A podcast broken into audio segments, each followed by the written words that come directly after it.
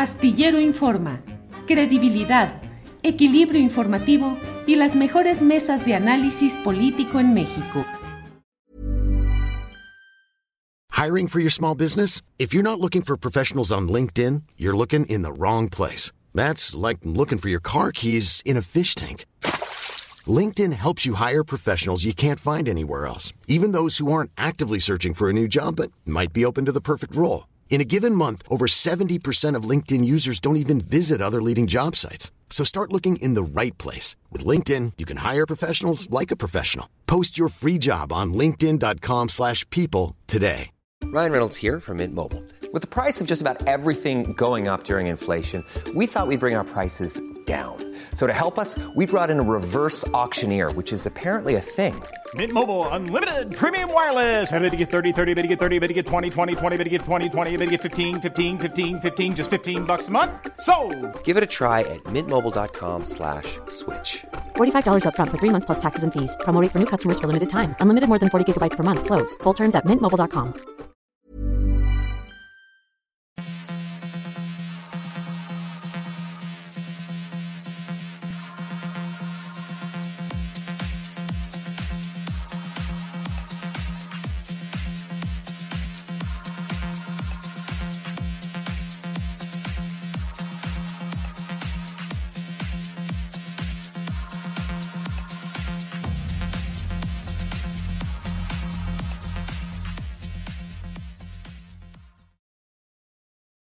Muy buenas tardes. Feliz inicio de semana, lunes 26 de diciembre a la una de la tarde. Les recuerdo que nuestro querido Julio Astillero está de vacaciones y estoy aquí llevándoles la información más relevante, entrevistas y cosas muy interesantes, nuestras mesas de análisis, por supuesto.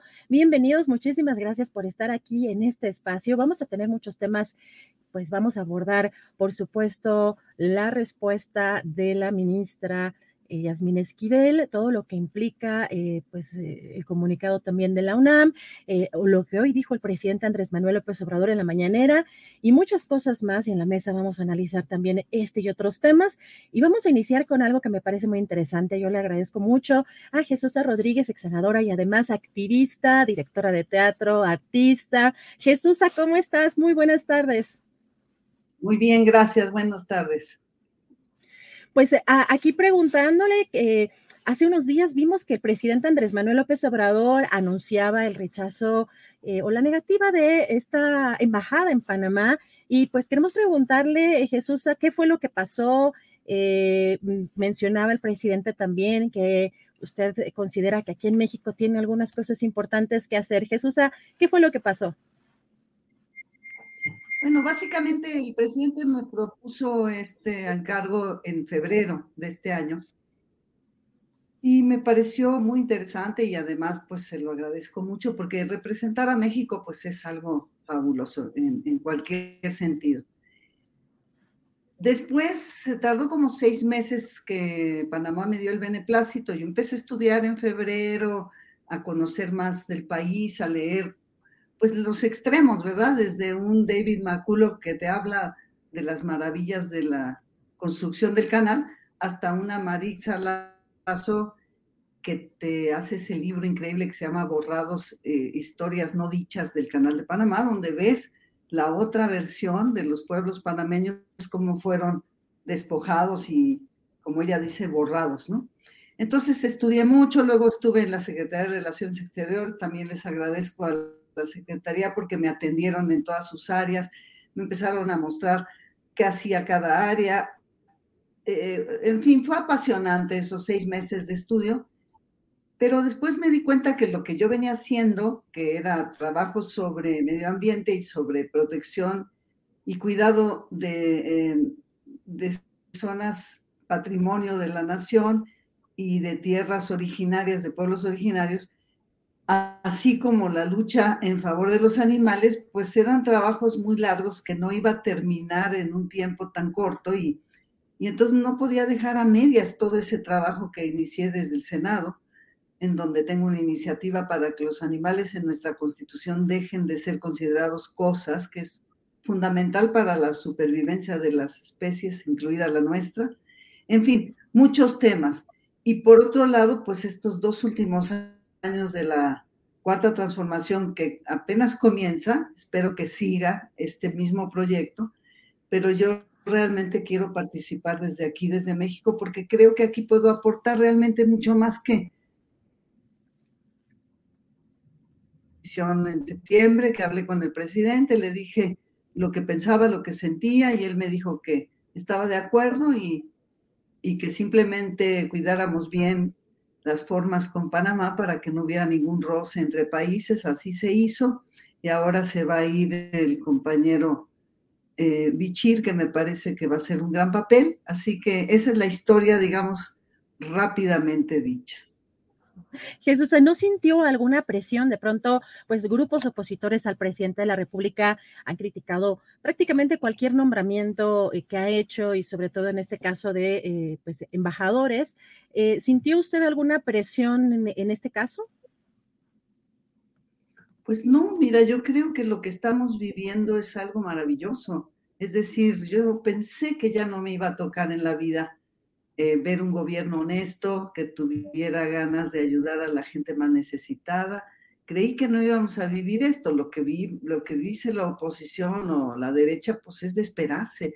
Todo lo van a criticar porque han perdido sus privilegios y su posibilidad de robar, pero pues eso ya es cosa de ellos. Yo realmente lo que tengo que hacer es trabajar al máximo por algo que creo y eso es lo que estoy haciendo y creo que que parar el despojo de los pueblos originarios es prioritario, así como lograr la abolición de la esclavitud animal, son temas prioritarios, porque si no, pues mira lo que estamos viendo en el mundo, estas nevadas brutales, todo este desorden climático tiene que ver con que seguimos comiendo animales, con que la ganadería está devastando el mundo, así como la pesca industrial, así como eh, la ingesta de, animales, pero pues es un trabajo dificilísimo, pero urgente. O sea, no sé qué esperamos como humanidad para acabar de devorarnos el planeta, porque esto no va a durar mucho si seguimos como vamos.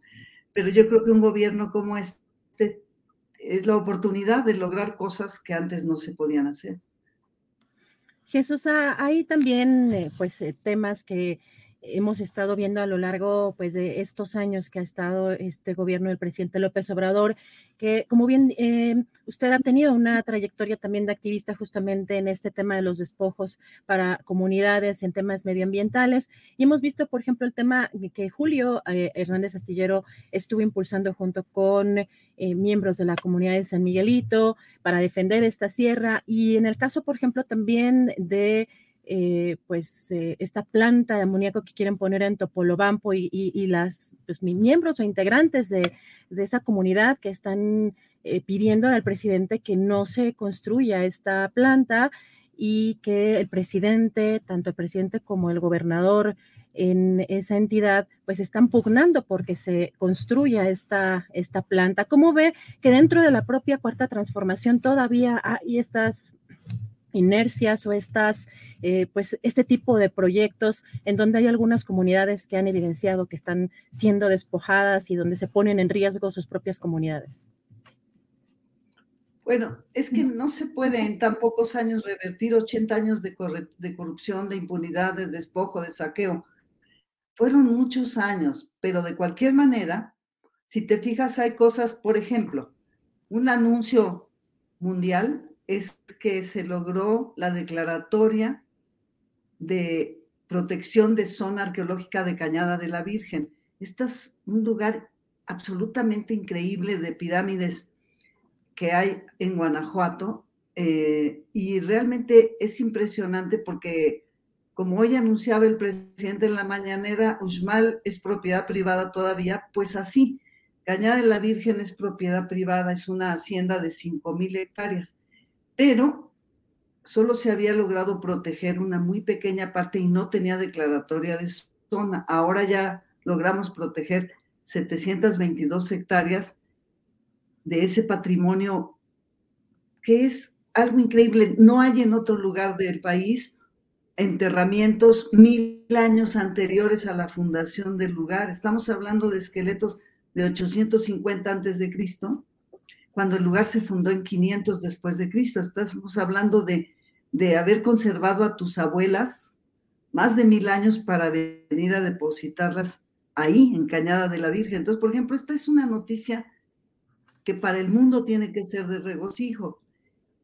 Y junto a eso, ves que el despojo sigue, que la corrupción sigue, es decir, no se puede terminar, se pueden, pero sí se pueden hacer logros que antes no podíamos ni pensarlos, como ahora que se va a comprar el terreno de Uxmal para proteger Uxmal. Es algo que ni siquiera podemos imaginar que no tenga, no solo no tenga una declaratoria de zona, sino que sea privado. Entonces, hay mucho por hacer, hay mucho que no se puede todavía lograr y como dice el presidente, pues gobernar también es decidir entre inconvenientes. Hay cosas que todavía no se pueden hacer porque la economía está hecha de cierta forma para beneficiar a ciertos grupos. Entonces se llega al, gobierno, pero no se tiene todo el poder.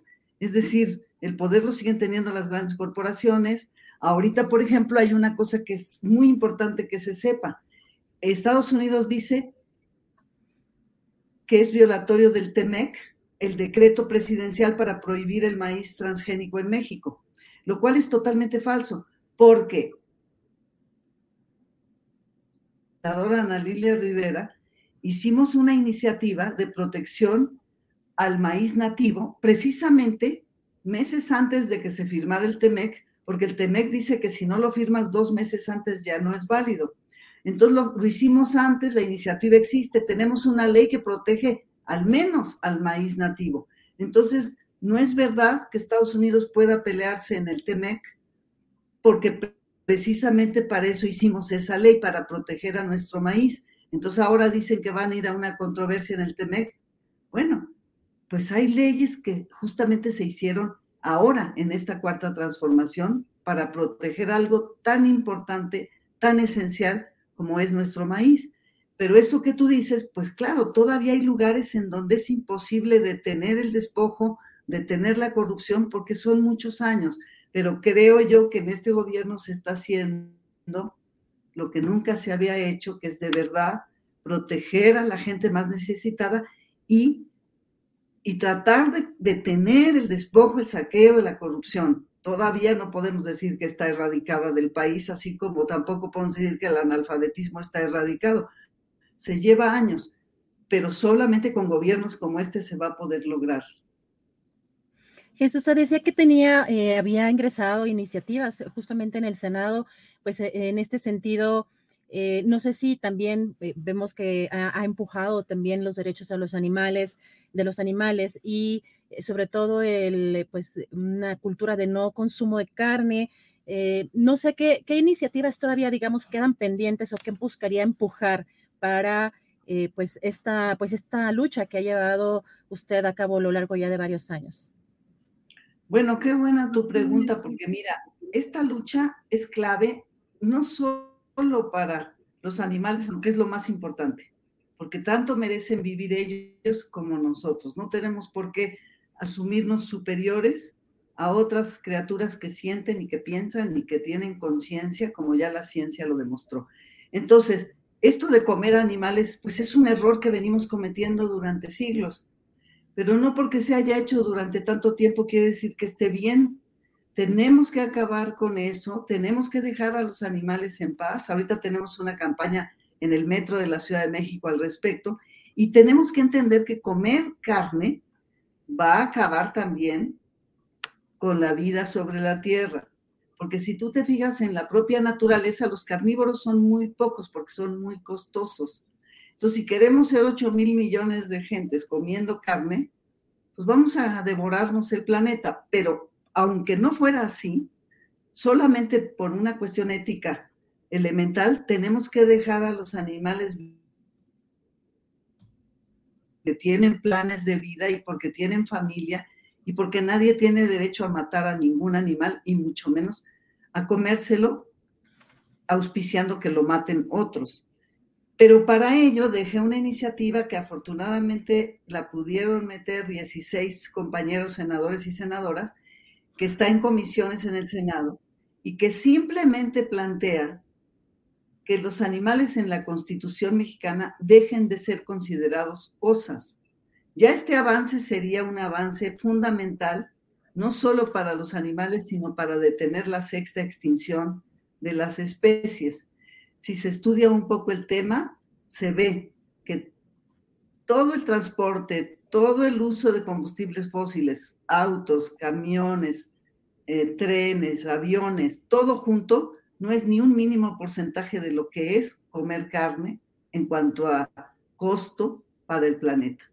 Entonces, es indispensable que entendamos esto, es algo muy elemental, más allá de que comer carne nos traiga las pandemias zoonóticas como el COVID y como tantas otras pandemias, y que tampoco entendemos y preferimos vacunarnos y ponernos cubrebocas que entender que lo que hay que hacer es dejar a los animales en paz.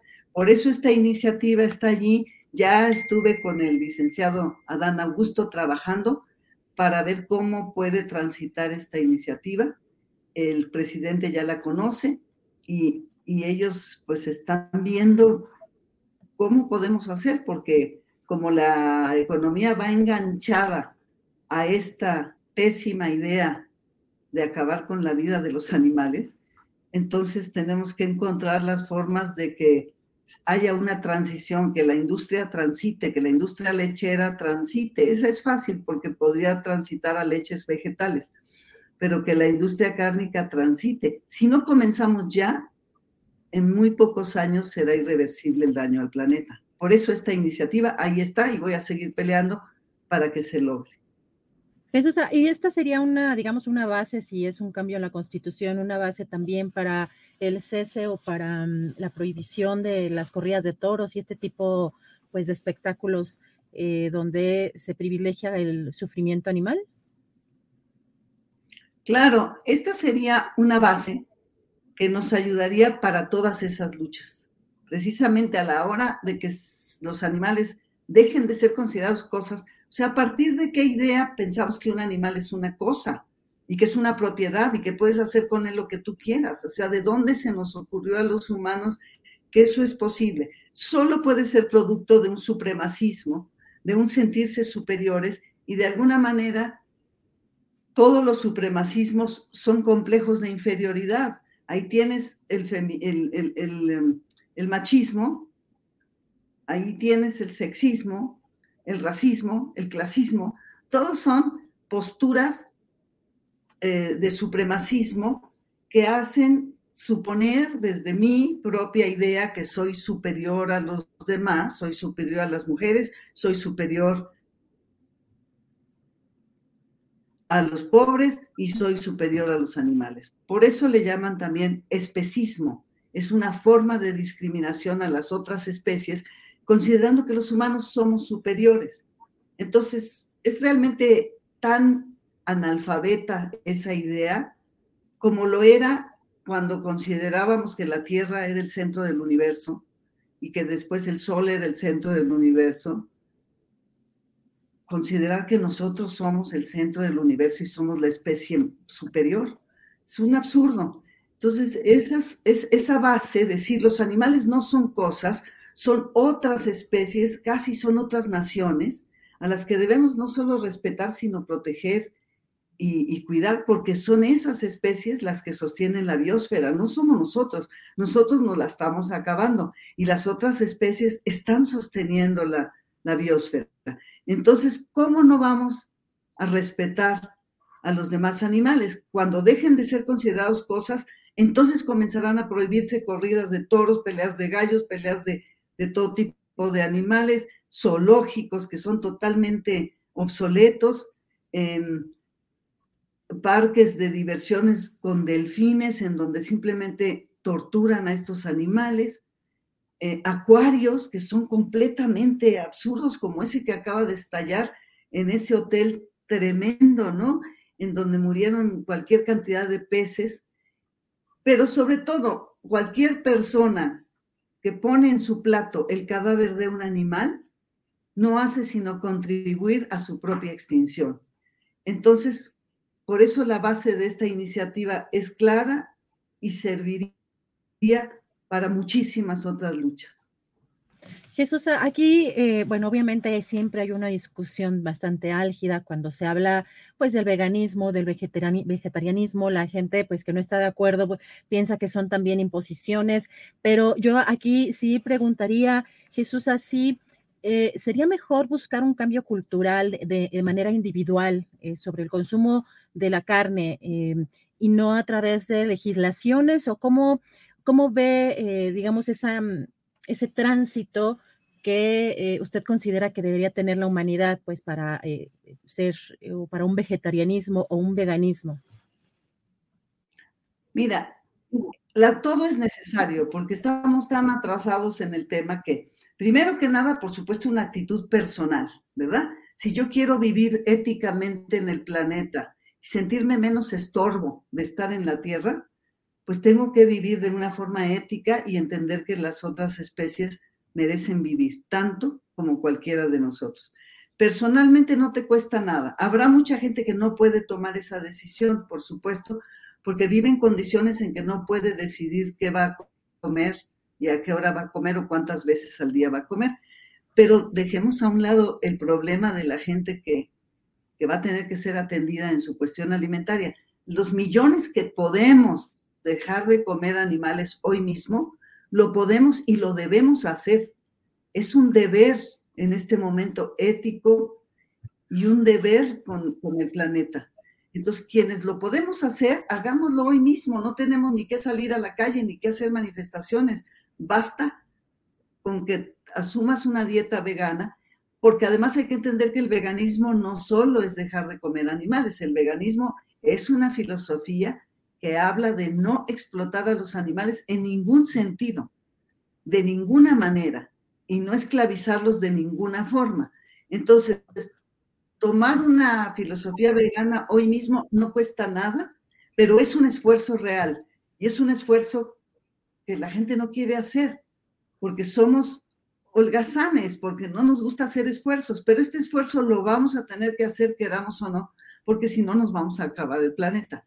Eso por un lado a nivel personal. A nivel colectivo, obviamente hay que hacer política pública, hay que hacer iniciativas, hay que hacer leyes, hay que hacer leyes de protección, porque tiene que haber también límites, digamos, jurídicos, derechos jurídicos para los demás animales. Tiene que haber derecho, porque si no lo hay, entonces pues se seguirá cometiendo esos crímenes en base de que son legales. Entonces, si hay que hacer leyes, hay que hacer política pública y todo aquel y toda aquella que pueda hoy mismo dejar de comer animales, dejar de ser parte de esa cadena de esclavitud y de explotación, debe hacerlo. Ya no es que pueda, no es que sea que yo me esté metiendo en tu forma de comer, es que es una cuestión pública. Las vidas de los animales son de ellos, son suyas, no son de nosotros. Entonces, tú no puedes aducir que tengo derechos sobre alguien solo porque tú te consideras, te autonombras superior a alguien. Esto pasaba con los niños y las niñas antes. Los padres podían decidir hasta matarlos si querían. Entonces se va evolucionando y creo que la humanidad está en este momento en un movimiento moderno, contemporáneo de defensa de los animales que es muy importante, está ocurriendo en todo el mundo y México no debe quedarse atrás.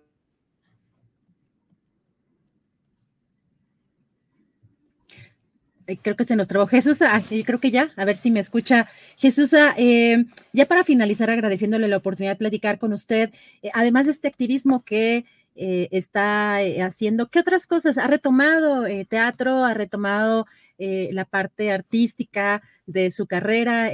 ¿En qué otras cosas está trabajando Jesús? Mira, nosotros creo que quienes hacemos teatro lo hacemos porque es una necesidad vital y nunca podemos dejar de hacerlo. Entonces, para mí, la herramienta del teatro es una herramienta fundamental. He estado haciendo algo de teatro, presentamos en Los Pinos la mm, obra, mm, es una adaptación a un momento de Ignacio Ramírez el Nigromante, cuando dice aquella famosa frase, no hay Dios, los seres de la naturaleza se sustentan por sí mismos. Y, fue eh, esta tarde sin Dios, en la Academia de Letrán, que presentamos en Los Pinos. Aquí lo hago con un grupo de teatro mm, pequeño, eh, pero gente con mucha pasión por el teatro. Y, además ahora estamos comenzando este nuevo proyecto que se llama Plan de Paz y Justicia para los pueblos chichimecas, para esta gran nación chichimeca que abarca una, un gran territorio del centro del país y norte y que necesitan que sean reconocidos, así como lo que se hizo con los yaquis, como se hizo con los wirráricas, que se haga con, con los chichimecas. Entonces, por un lado, sigo trabajando en el teatro, pero también para este otro trabajo de, de tener el despojo de pueblos originarios, yo siempre utilizo el teatro, es algo que no puedo dejar de hacer porque además es la herramienta que aprendí y es la que puedo, puedo utilizar. Entonces es algo que nunca dejas de hacer y que siempre aparece la oportunidad de seguirlo haciendo. Pero sobre todo en este momento a mí me interesa poner todo lo que pueda para que esta cuarta transformación siga adelante y para que logremos este cambio en México, porque México está en su momento más interesante para poder hacer cambios y no hay que desperdiciar ni un minuto. Jesús, pues le agradezco mucho la oportunidad de platicar con usted eh, después de que eh, pues regresó a México y decidió continuar aquí con su trabajo, con, su activismo. Eh, no sé si quiere cerrar con algún comentario en particular. Yo le agradezco mucho la atención a esta entrevista, Jesús. Al contrario, Adriana, de verdad, muchas gracias, muchos saludos a Julio, que pasen un muy, muy feliz año nuevo, que venga un año buenísimo y como siempre, celebrando sobre todo la agudeza y el ingenio de los pueblos originarios. Con una obra maestra, 30 pesitos me costó allá en el centro. Nuestra madre Coatlico, fíjate la genialidad y la síntesis que hacen solo los mexicanos, ¿verdad? O sea, siempre celebrando haber nacido en México. Muchas gracias, Adriana. Gracias, Jesús. Un fuerte abrazo, feliz año para usted también. Estamos en contacto. Muchas gracias a Jesús Rodríguez, ex senadora de Morena. Muchas gracias. Gracias a Jesús Rodríguez. Gracias. Y pues veo muchas faltas de respeto. La verdad es que no tienen, no se van a convertir, si no quieren, no se van a convertir en veganos o en vegetarianos terminando el programa. Escuchemos otras voces, escuchemos a pues ex legisladores, a una, eh, pues a una persona, una mujer que estuvo propuesta como embajadora de México en Panamá y cuáles fueron sus razones para regresar a México. Escuchemos otras voces, no nos casemos con nuestras propias ideologías, simplemente paremos oreja de qué está sucediendo con eh, pues, eh, pues personajes que están en la vida pública, en la cotidianidad, en el activismo, en el mundo artístico yo creo que es interesante porque veo aquí que hay muchos insultos y la verdad es que creo que la tolerancia también es algo que incluso el propio presidente ha, eh, eh, mm, ha, pedido o ha pugnado porque haya esa tolerancia. Así que este, yo pues, les pido respeto para los, para los invitados. Entiendo que no hay cosas que pues no, quizá no vayan a ser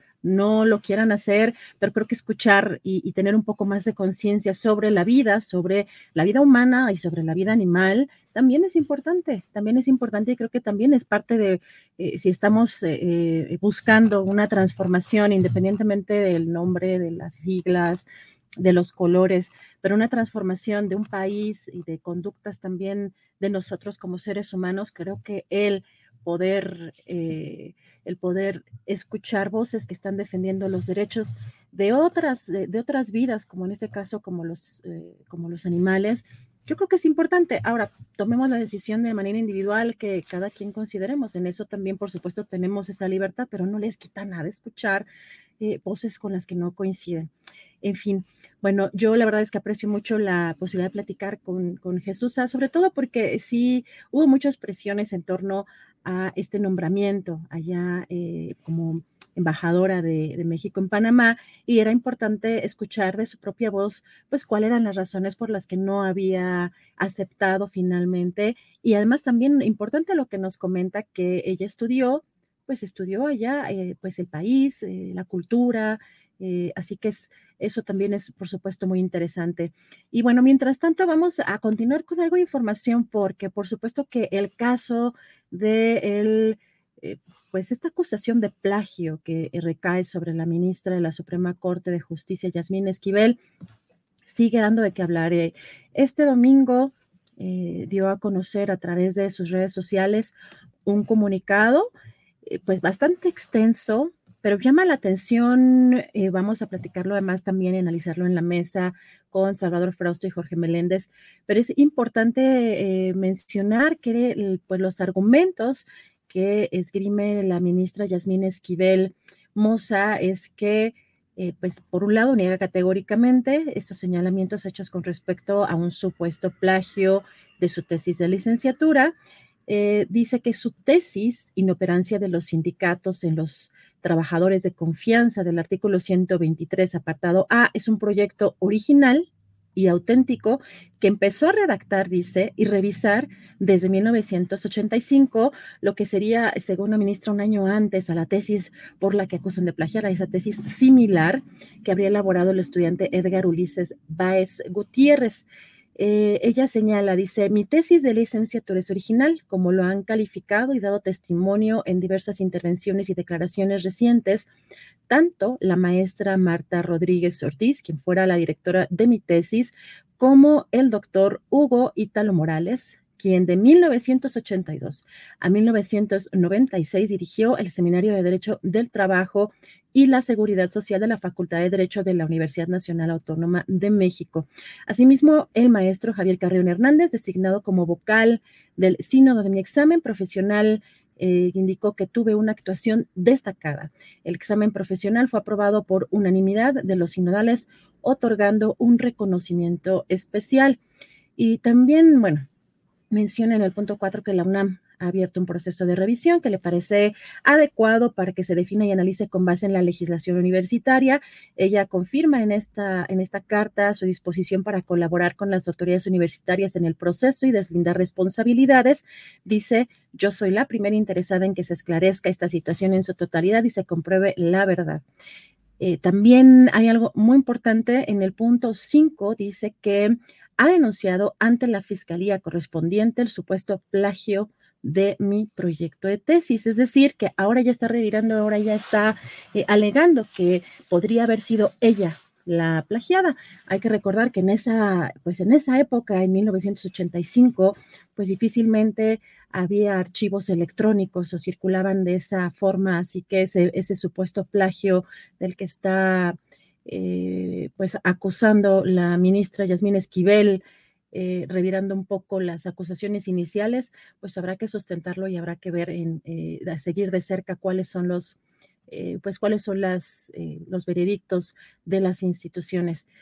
aquí, obviamente, la ministra también en esta carta dice que es evidente que el objetivo de estas difamaciones es intervenir en un proceso que le compete únicamente a las ministras y los ministros de la Suprema Corte de Justicia de la Nación. Menciona que es una campaña perversa que eh, pretende incidir en la opinión pública e influir en el ánimo de quienes deben tomar la decisión en esa elección lo cual dice la ministra en esta carta es ilusorio porque se trata de profesionales de la justicia que no pueden ser manipulados con acciones de este tipo, ya que están conscientes de tales constantes ataques e intervenciones externas eh, que pretenden alterar las decisiones internas con base en intereses políticos y económicos.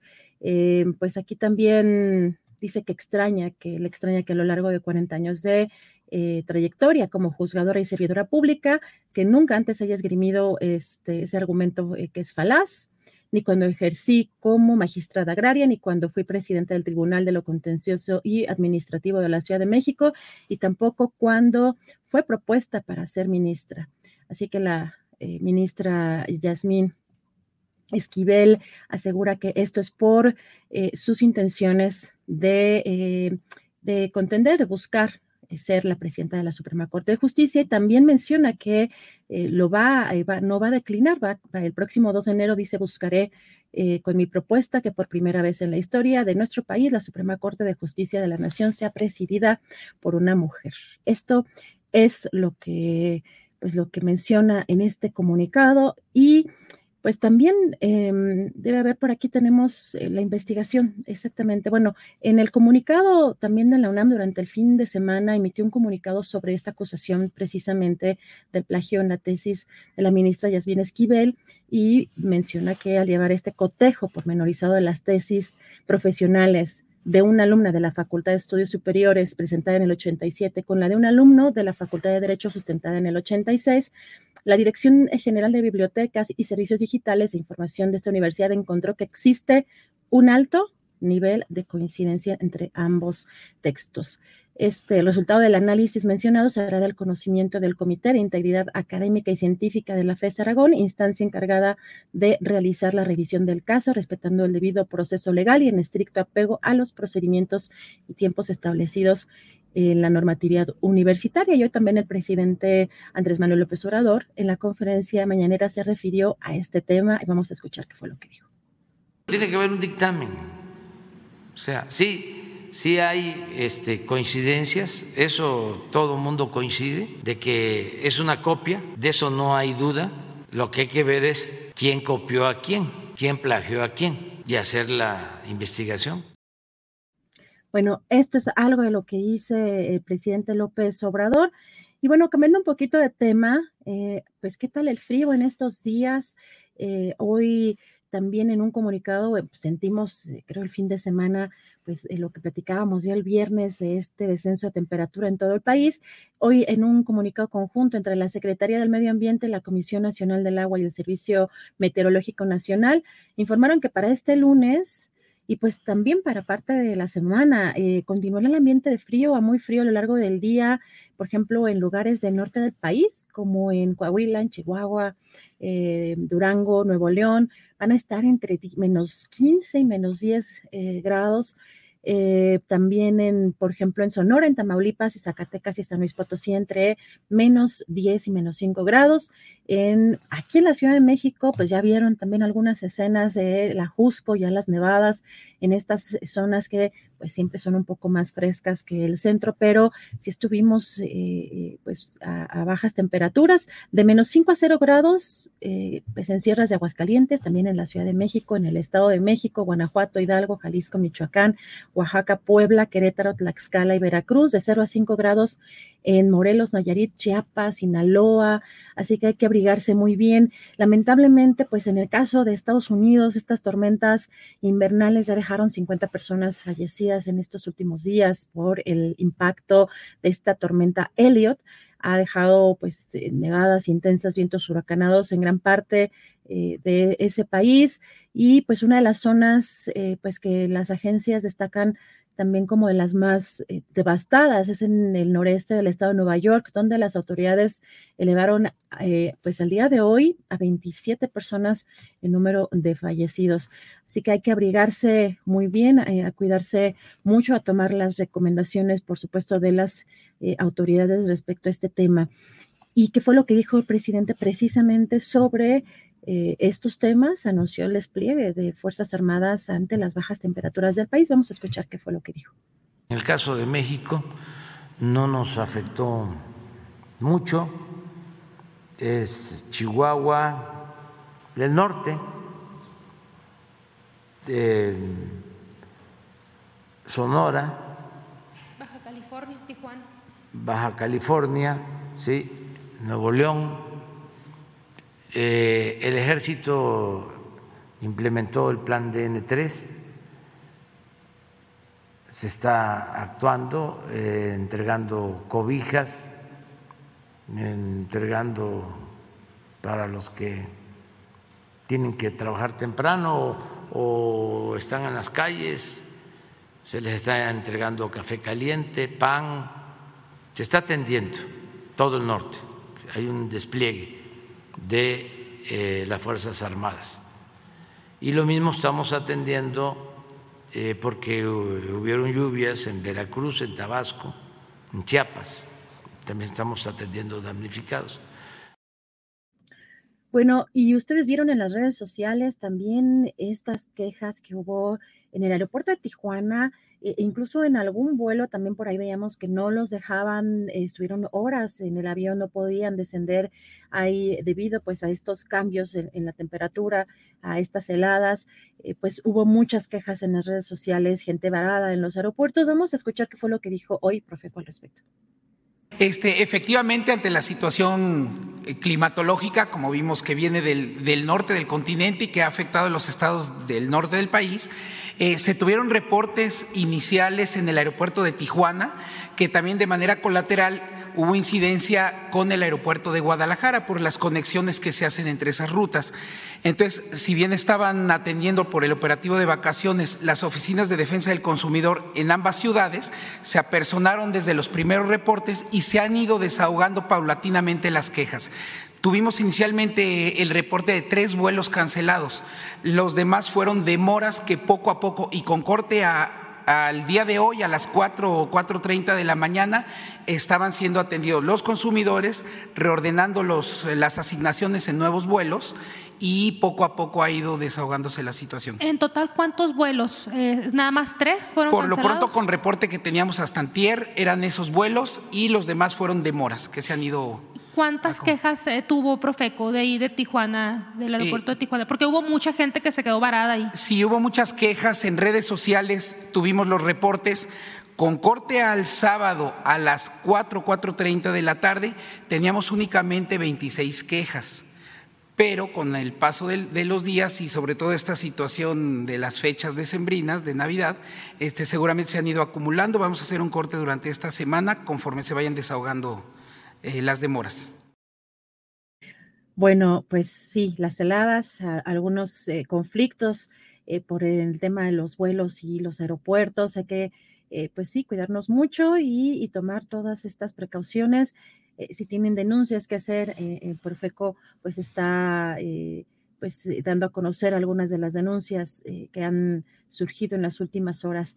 ¿Y qué les parece si vamos ya como cada lunes con nuestra querida Claudia Villegas?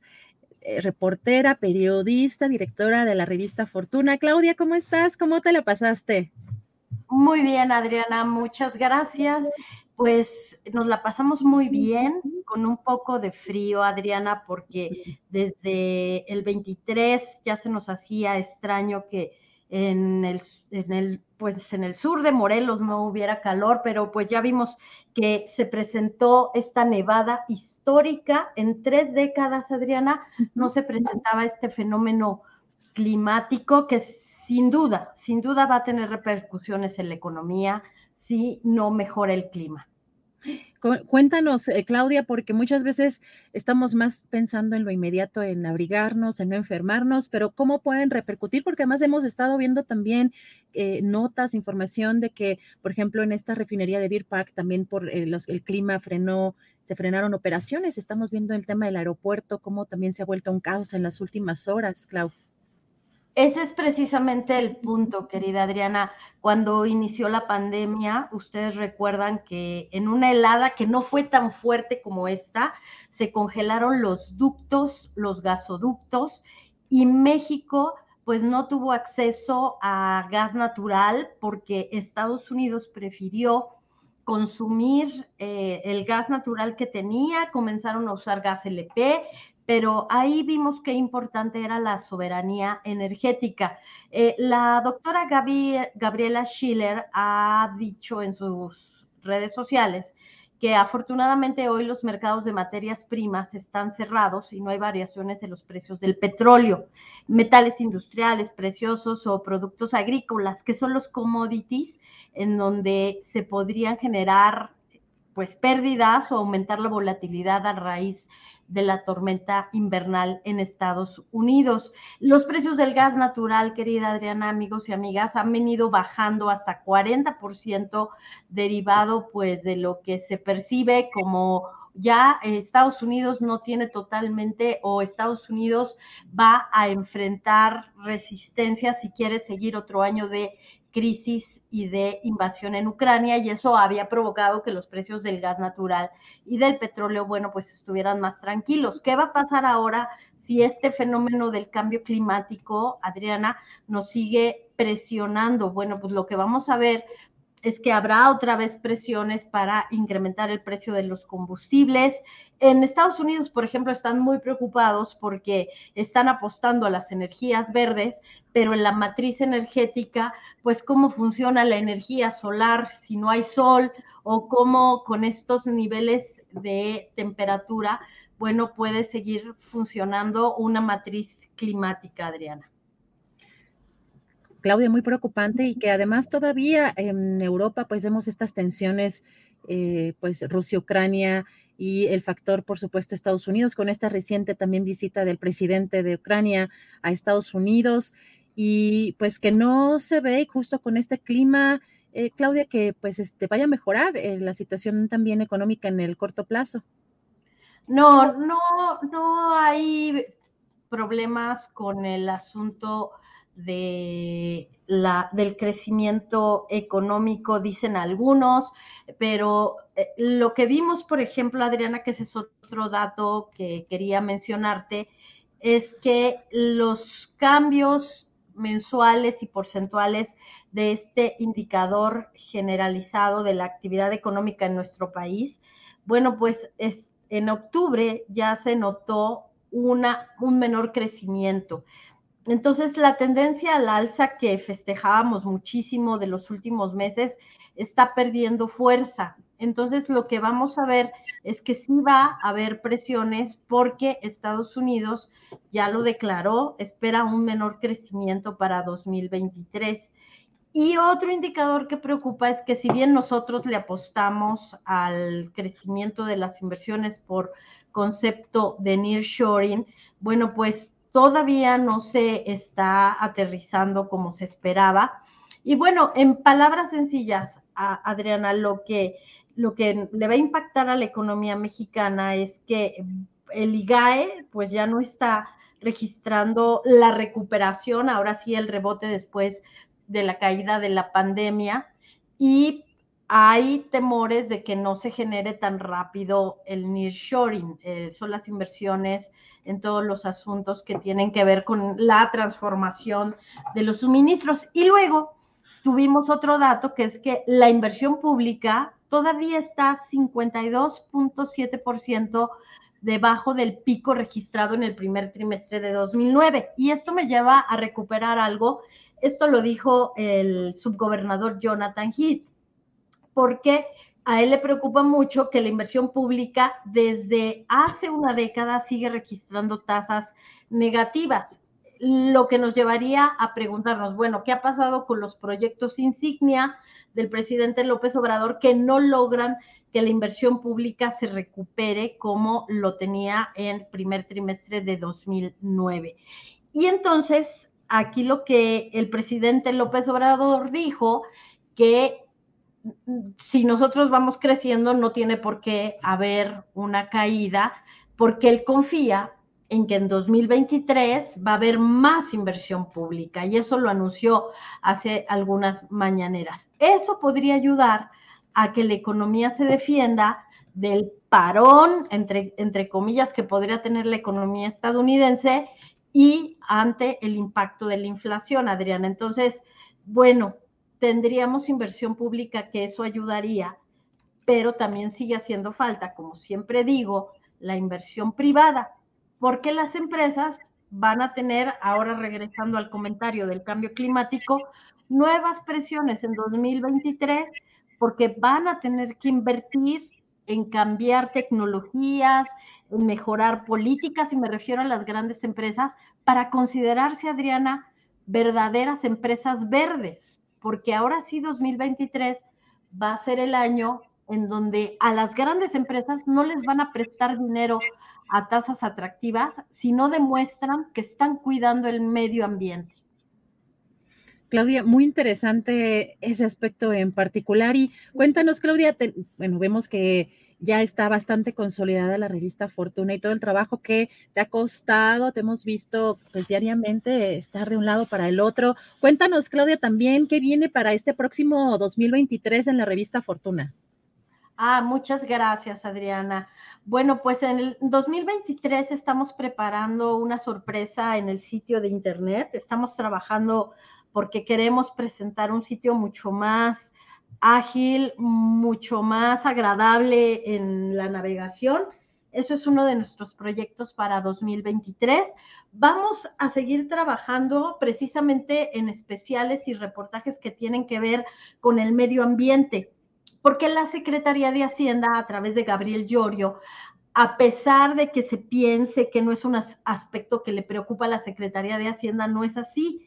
Y están generando una taxonomía que tiene que ver con los códigos que deben cumplir las empresas precisamente para tener acceso al financiamiento con estas características de ser una empresa verde. ¿Y sabes cómo lo van a hacer?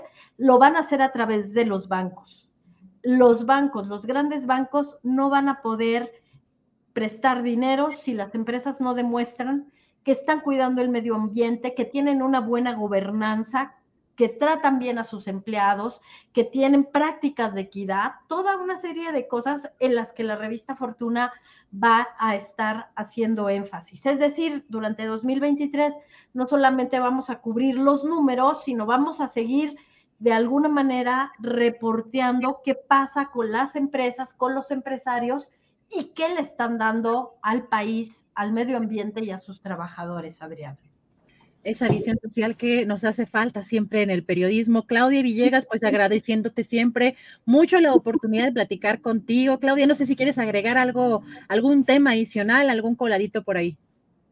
No, nada más, Adriana, pues insistir en que sí puede haber problemas con los gasoductos porque eh, precisamente hoy las agencias de noticias están reportando que los dueños de equipos que operan los gasoductos ya tienen problemas para operarlos porque están congelados. Entonces, esperemos que la Comisión Federal de Electricidad, que Pemex tengan todas estas coberturas que a principios de año siempre salvan al país o no, si no se tienen, de incurrir en costos por los aumentos en los precios de los combustibles, Adriana. Pues muchas gracias, vamos a seguir de cerca todos estos temas y pues feliz año, querida Claudia, ya nos vemos hasta el próximo año, te mando un fuerte abrazo para el adolescente también, que la pasen muy bien y, nos acá, por acá nos volvemos a ver en los próximos días, querida Clau. Feliz, feliz 2023, querida Adriana, a ti y a todo el equipo de Astillero. Y sí, nos vemos a primera hora en 2023. Feliz año a todos y a todas. Gracias, Claudia Villegas. Un fuerte abrazo, directora de la revista Fortuna. Recuerden que aquí la tenemos a Claudia, pues cada lunes y, también cuando hay temas muy relevantes que comentar con ella o que analizar. Eh, periodismo honesto en el sector financiero, que es algo pues de lo muy importante que eh, podemos también destacar.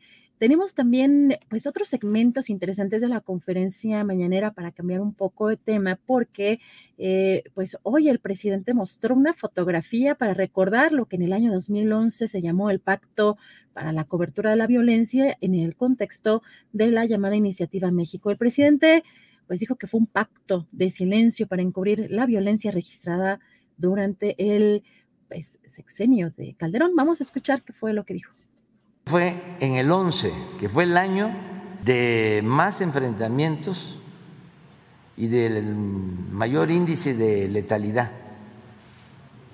2011. Van a ver ahorita la foto. Son exactamente los que ahora están en contra de nosotros. Celebran Calderón el acuerdo para la cobertura informativa de la violencia. Mira, aunque no les guste, tú que los conoces más, ve diciendo quiénes son los que están ahí, quiénes estaban, quiénes asistieron. Es un pacto de silencio. Bueno, está Pedro Ferriz de Con, Joaquín López Dóriga, Denis Merker, Carlos Push, Ciro Gómez Leiva, Mari Carmen Cortés de Alebrijes, Roberto Roque que está aquí, Pepe Cárdenas que está aquí, Javier Alatorre, Carlos Doret que se ve ahí, que no se distinguen todos. Este, bueno, Marco Antonio Mares que está aquí, Carlos Marín, Pascal Ventral del Río de Excelsior, está Leonardo Curcio, no sé si este Sergio Sarmiento, pero podría ser. Eh, Azcarra Gallán y Ricardo Salinas Pliego, no sé si es José Narro, que se parece, José Narro, exsecretario de Salud. Fíjense lo que callaban. ¿Por qué no pones la gráfica sobre letalidad? Este es el 11, es la foto. Fallecidos 1.412 en enfrentamientos, heridos y detenidos 1.127, agresiones 1.076, índice de, letal, de letalidad 285, que heridos y detenidos. Y no se decía nada.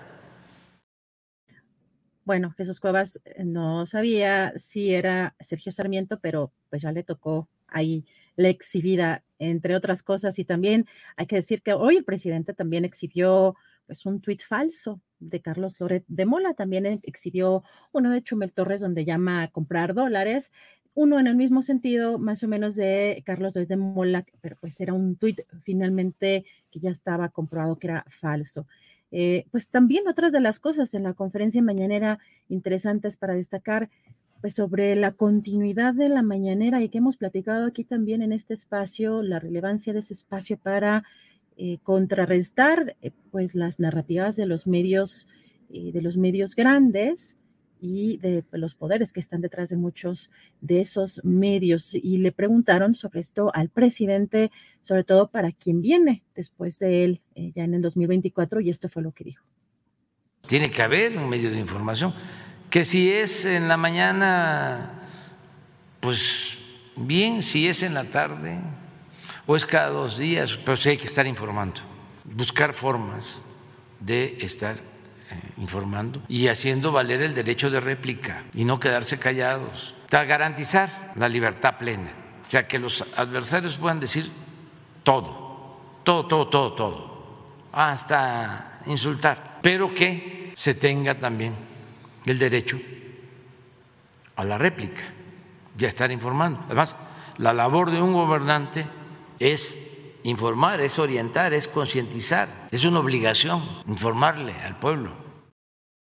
Será muy interesante, sin duda, saber qué tipo de ejercicio de comunicación seguirá pues, la persona que llegue después del presidente, sobre todo si es como, eh, pues todavía se me, eh, los números todavía favorecen a Morena o a esta alianza eh, de la cuarta transformación. Veremos, pues, qué sucede con el próximo, la próxima presidenta de México y con este tipo de ejercicios si pueden incluso durar tanto tiempo. Hoy fue una de las conferencias, y no la más larga, duró alrededor de tres horas 23 o 27 minutos. Eh, muy, muy largas estas, estas conferencias.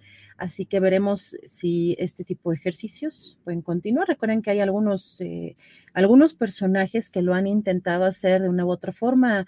El recientemente fallecido Barboso también lo intentó hacer. Eh, pues con no mucho éxito, pero pues era su, instrumento de comunicación. También en el caso de Laida Sansores con estos eh, martes del jaguar en otro formato, pero con una dinámica pues similar. Así que veremos qué sucede en el 2024 respecto a estas narrativas y a esta, pues también a esta forma de propaganda que ha innovado, que ha instaurado en México el presidente Andrés Manuel López Obrador. Y también pues sobre el caso de Israel Vallarta, el presidente hoy también hizo referencia a este caso y esto fue lo que dijo. Es un poder muy penetrado por el grupo económico dominante, desde jueces, magistrados, ministros. Se va a llevar tiempo el que con la iniciativa del mismo Poder Judicial se vaya limpiando. Se avanzó sin duda con el actual ministro, pero no, no, eh, sigue pendiente. Yo aquí lo he dicho, en la actitud de jueces, en la actitud de magistrados, en la actitud de ministros, que representan a los grupos de intereses creados, representan a el dinero, pues, poderoso, caballero, don dinero, representan eso no representan al pueblo. Lo estamos viendo ahora en el caso de este señor Vallarta. Israel Vallarta. 17 años sin condena. ¿Qué no habla la Constitución que en dos años tiene que haber una condena? Y ahora que se quiere buscar que salga, interponen nuevos recursos. ¿Por qué no lo liberan? Ah, porque fue el señor al que torturaron en el montaje que hizo Loret de Mola en el gobierno de Calderón y bajo las órdenes de García Luna. Entonces que no vengan aquí a decir que es un asunto jurídico, no, es un asunto político, de poder. Y bueno, eh, sobre el tren Maya, también hoy el presidente dio a conocer que se va a inaugurar eh, a finales del próximo año, pero las pruebas iniciarían eh, alrededor de julio. Dijo exactamente, el presidente dijo que el próximo mes de julio iniciarían las pruebas. Escuchemos. Vamos a inaugurar en diciembre eh, la, la obra, aunque el periodo de prueba va a comenzar en julio, en un tramo. Estamos viendo si empezamos en el tramo eh, electrificado desde Esna, bueno, desde Campeche, que no está electrificado, no va a estar electrificado, pero sí, de Mérida, Cancún, Tulum, Chetumal. A ver si podemos. Si no, eh, en julio, para las pruebas, sin duda Mérida, Cancún y puede ser Tulum y Chetumal. Y, pero ya vamos a estar muy avanzados ya. Y ya para diciembre todo. Y para diciembre todo, todo, todo. En los primeros vagones de los trenes no los empiezan a entregar en julio, poco a poco. Son los que están haciendo en Ciudad Sagún ya vamos a tener como cuatro o seis trenes en, de pasajeros en, en diciembre.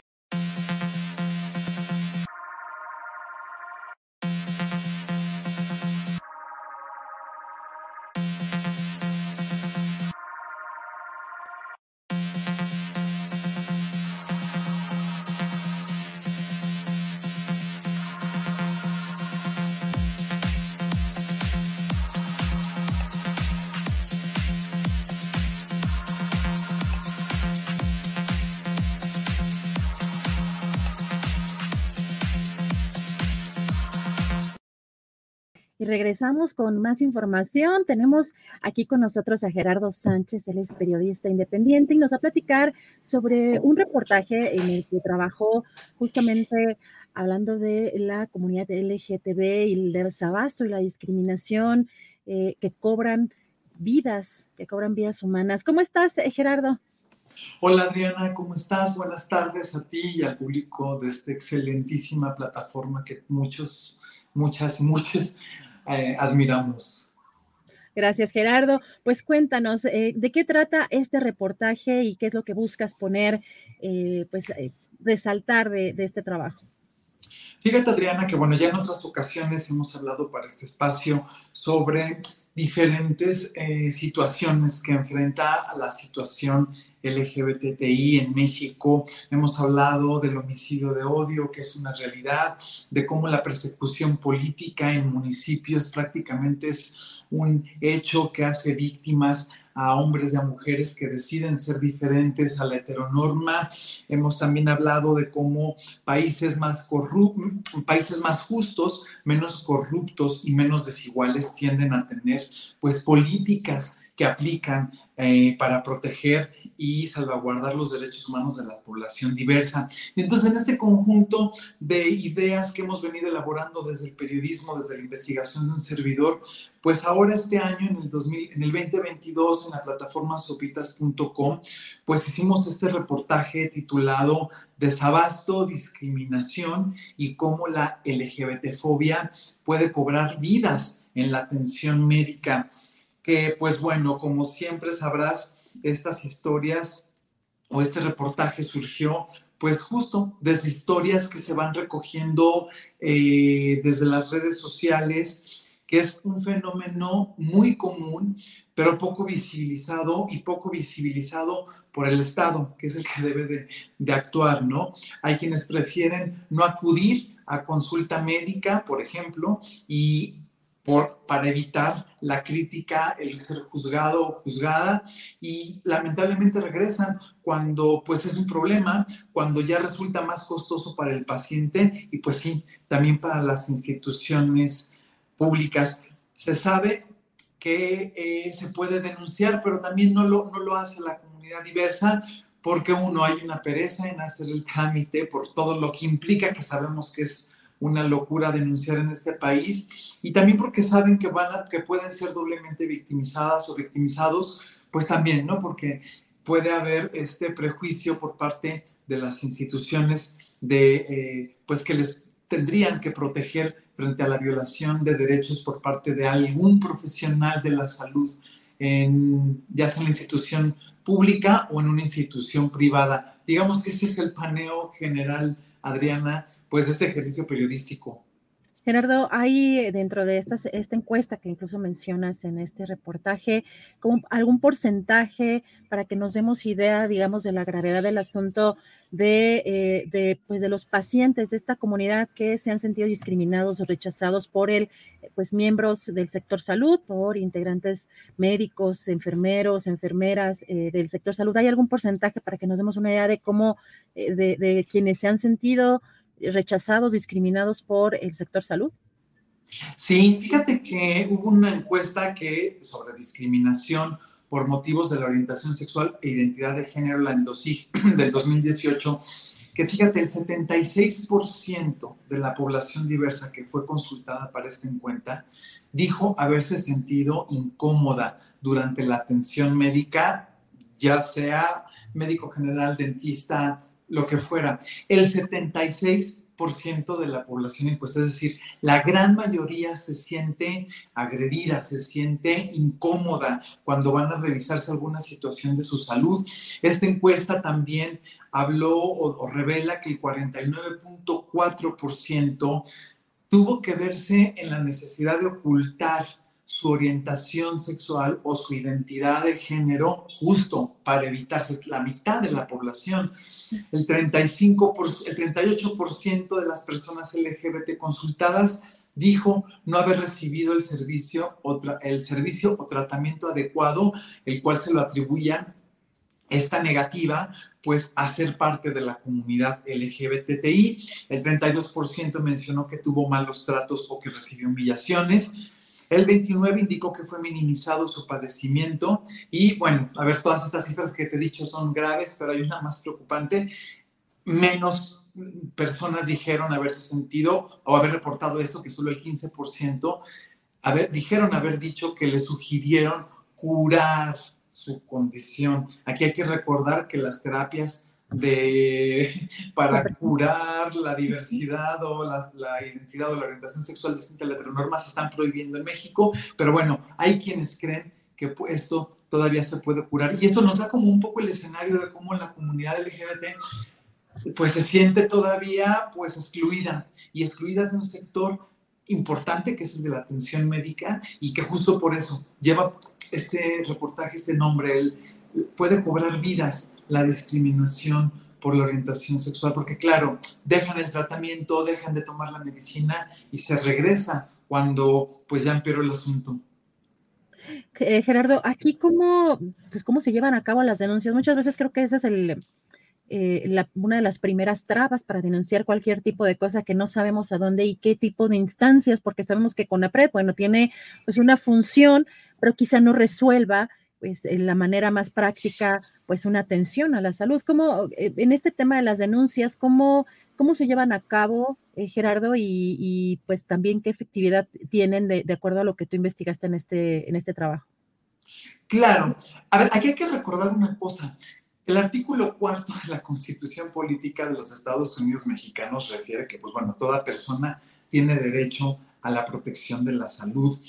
Se ha observado, como ya dijimos, como ya dije recién, que pues esta eh, discriminación en la atención médica hacia población LGBTI pues responde a un prejuicio institucional y sistémico por parte de las y los profesionales de la salud, pero ojo, que también se transmina como la humedad hacia otras instituciones. Una de ellas justamente son los servicios eh, donde tú puedes ir a denunciar un ministerio público, una procuraduría, la misma Secretaría de Salud. Eh, ya hemos hablado que de pronto eh, tiene sus asegúnes las denuncias o la, atención que puede dar COPRED o la Comisión Nacional de Derechos Humanos o, las comisiones locales de derechos humanos por este asunto del, del, conflicto de interés, cuando son nombrados por el Poder Ejecutivo, que también ahí es otro tema para otro ejercicio de debate. Pero aquí, bueno, hay un prejuicio institucional. Yo lo que platiqué con los testimonios para este reportaje es que a ver, sabemos que la base, de hecho recién acabo de leer un, informe sobre la credibilidad en, las instituciones que imparten justicia, que es muy, muy baja en México. Entonces, si ir a hacer una denuncia de un robo, de, un, eh, de lo que fuera, de pronto uno prefiere, como se dice en el argot, pues ya quedarse con su golpe y no acudir por todo lo que implica ir, levantar el acta, la atención, va a ser prácticamente todo un día completo.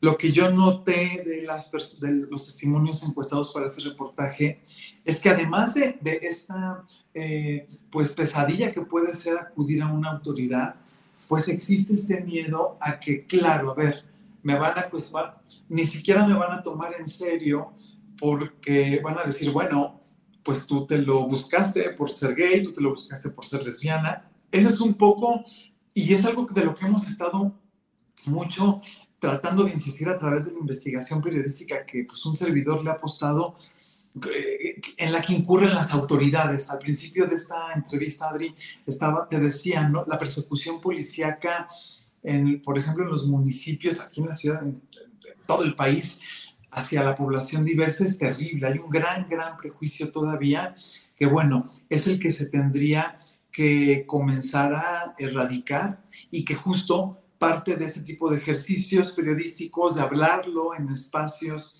independientes como este, pues esa es un poco también la función, decirle a la autoridad y al Estado, oigan, no nada más la diversidad es para la marcha, que se vayan a tomar los políticos la foto a la marcha o vayan a inaugurar, o que también el día de, de, la diversidad o el día del orgullo pongan banderas afuera de los edificios, sino que es una chamba de Estado sistémica que se tiene que trabajar todos los días y qué mejor que, pues ahora que estamos en diciembre cerrando el año, pues hacer esta recapitulación de pendientes para lo que nos sigue, pues qué bueno que se está haciendo.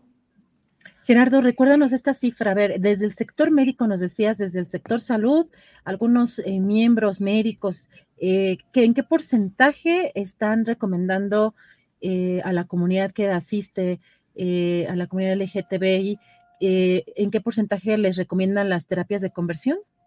Claro, perdón, a lo mejor no fui claro en esa parte. Esta encuesta entrevistó a población diversa. Entonces, el 76%, que es muchísima gente, dijo haberse sentido incómoda durante la atención médica.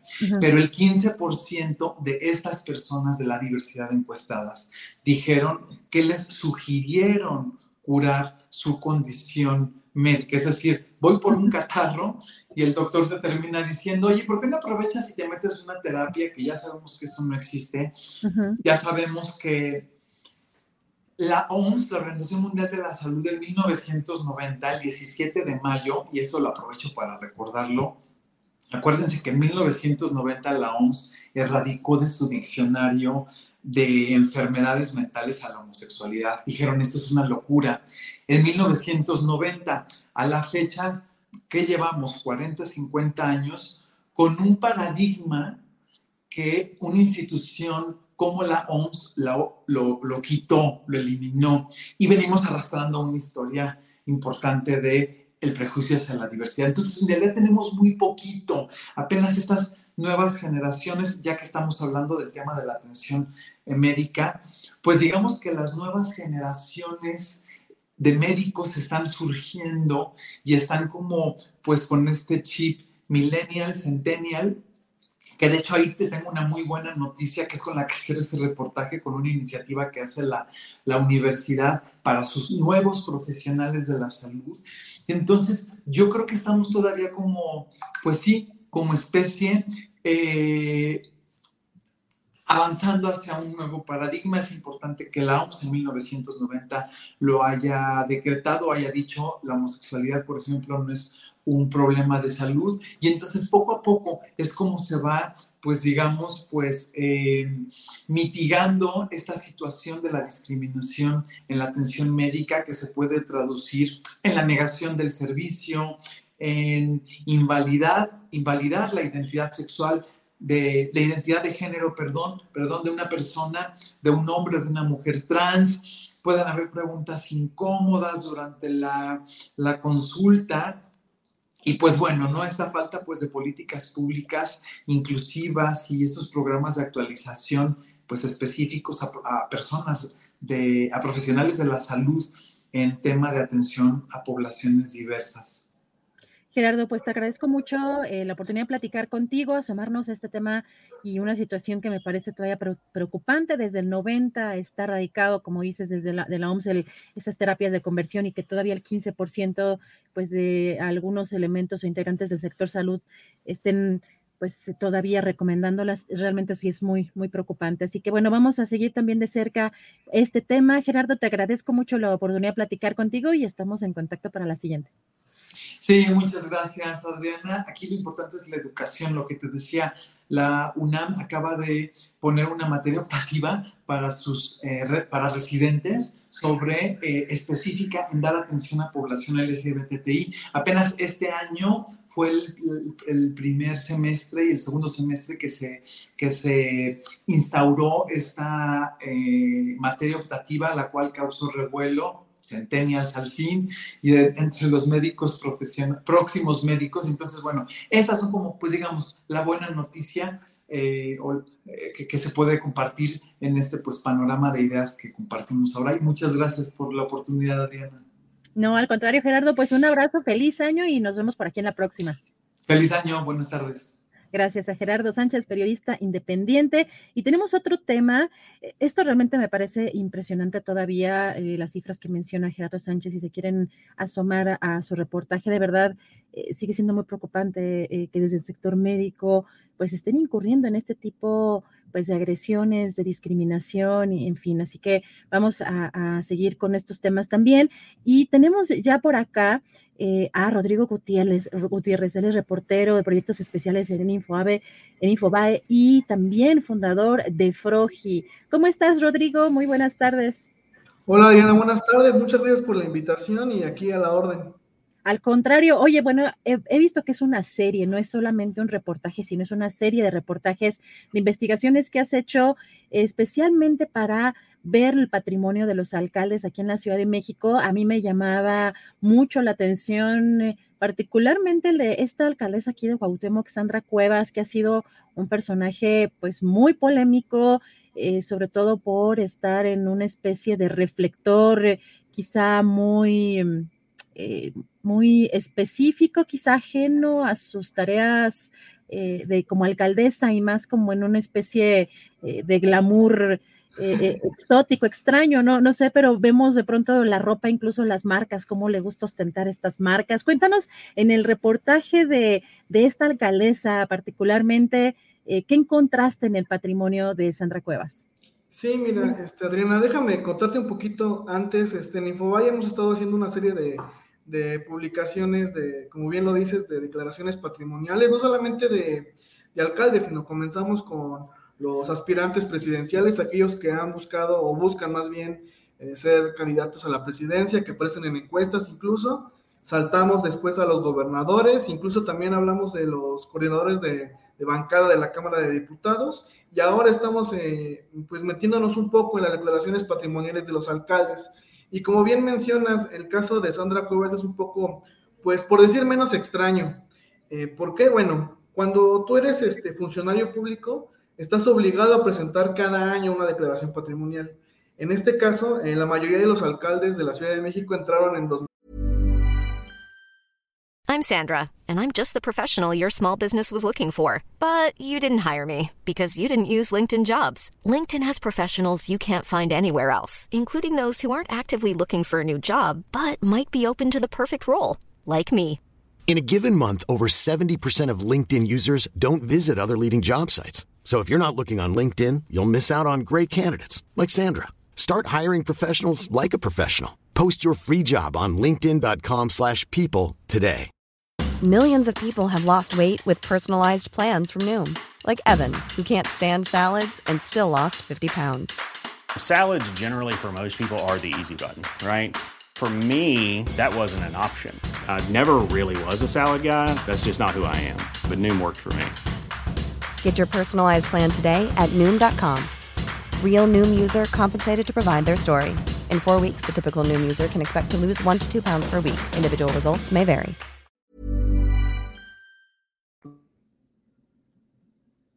Patrimonial inicial de 2021 y a partir de ahí cada año hasta que termine su, su gobierno. En el caso de Sandra Cuevas, eh, pasó algo muy extraño, porque resulta que debería tener dos, dos declaraciones patrimoniales, la inicial de 2021, cuando recién llegó a la alcaldía, y la modificatoria del 2022 de este año. Sin embargo, cuando buscas en, en, el, en, el, apartado de registros de la Secretaría de la Contraloría General de la Ciudad de México, el nombre de Sandra Cuevas, te aparecen cinco declaraciones patrimoniales. En un principio nosotros pensamos que eran pues un pequeño error y todas las declaraciones patrimoniales eran, eran iguales, pero no, revisamos cada una y estas declaraciones patrimoniales son diferentes una de otra. Eh, nos enfocamos en este texto en las últimas tres, que son del 2022, eh, porque menciona un patrimonio diferente en cada una. Por ejemplo, en, en, en la primera del, del, del, 2022, dice no tener casas, no tener vehículos, pero sí dice tener eh, obras de arte. Eh, cuatro compras particularmente, todas hechas en enero del 2016. Estas incluyen eh, 250 mil pesos en obras de arte, otro como lote de 30 mil pesos, un lote más de 50 mil pesos de obras de arte y un último que es una cifra muy grande, que son 12 millones de pesos en obras de arte, todas compradas al contado en enero del, del 2016, algo que, que resulta muy particular. Sin embargo, cuando, cuando te vas a otra declaración patrimonial, igual de 2022, de estas tres que aparecen en, extrañamente en, la plataforma de la Contraloría, resulta que revisas otra y aparecen mismas obras de arte, pero ya no vale 12 millones de pesos el último lote que, que, registra, sino ya es 1.2 millones de pesos. Y dices, ok, puede haber un, un, un error, un error de dedo en ese caso, que en lugar de poner 1.2 millones, te aparecen 12 millones. Sin embargo, chicas, la tercera declaración patrimonial de 2022 que te aparece ahí, todo esto son datos eh, oficiales que cualquier persona que entre a, a, la página de la Contraloría de la Ciudad de México los puede encontrar, no son documentos que nos hayan pasado por debajo de la mesa, no, no, son datos que aparecen ahí que cualquier persona puede entrar. Bueno, te metes a la tercera declaración patrimonial y nada más aparece el lote de 1.2 millones de pesos en obras de arte mágicamente desaparece el lote de 250 mil pesos, de 30 mil pesos y de 50 mil pesos en obras de arte. No solo eso, eh, otro rubro que también tiene pues discrepancias es el de los bienes inmuebles. En la primera declaración patrimonial, donde aparece el lote con, con 12 millones de, de, pesos en obras de arte, no aparecen bienes inmuebles, dice que no tiene, tiene casas pero en, el, en, los siguientes dos sí aparece que tiene una casa de poco más de medio millón de pesos que compró en abril del 2018. Esta, esta, este, perdón, en, marzo del 2012, perdón, un departamento de 264 mil pesos. Las dos declaraciones del, del 22. Entonces, eh, ahí hay, hay una serie de errores, porque si te regresas a la declaración patrimonial del 2021, la inicial, pues resulta que hay más discrepancias. En lugar de, de decirte que aparece este bien, este bien inmueble eh, de, medio millón de pesos que compró según la declaración patrimonial al contado, resulta que no, que la compró a crédito. O sea, son una serie de, de datos que al momento de compararlas, pues no, no cuajan, no cuadran en ninguna de las dos. Aparte dice que tiene un crédito hipotecario y este crédito hipotecario también cambia de valor. Unas veces es de poco más de medio millón de pesos, que por lógica parecería que, que fue para pagar esta casa, aunque las fechas tampoco coinciden, y eh, en otras aparece que es de 300 mil pesos. O es una serie de datos, pues, como aleatorios, errores que, que parecen muy, muy, este, pues, de una persona que no le toma atención a, a, a subir esta información y que no solamente es algo que, que, que no tenga consecuencias, pues la ley la ley, misma ley de, este, la ley, este, se me olvida el nombre de la ley, que ya tengo apuntada, perdón, este, la ley de responsabilidades administrativas de la Ciudad de México considera esto una falta grave, y una falta grave puede ser sancionada desde la institución del cargo, una multa económica, o hasta la inhabilitación del servicio público. Esa es alguna de las, de las situaciones que, que encontramos en, en, las declaraciones patrimoniales de, de Sandra Cuevas en cuanto a su patrimonio. Eh, en cuanto a su dato curricular, también pasa algo muy peculiar. Resulta que ella es, de acuerdo con su declaración patrimonial, resulta que ella es licenciada, maestra y hasta doctora en, Derecho. Eh, al momento de meternos nosotros al registro, de, al registro público de, profesionistas de la SEP, solamente aparecen sus registros de licenciatura y de maestría. El doctorado no aparece pero insisto, en su, en su documento de declaración patrimonial dice que ella ya tiene el título de doctorado. Pero hay algo más particular, aparte de que no aparece el título del doctorado. Vienen las fechas y resulta que la maestría, la maestría la obtuvo el 21 de julio del 2021 y el doctorado el 1 de julio del 2021. O sea, primero obtuvo el doctorado y después la maestría. Y aún así, la cédula profesional de su doctorado sigue sin aparecer en el registro de profesionistas de la, de la CEP.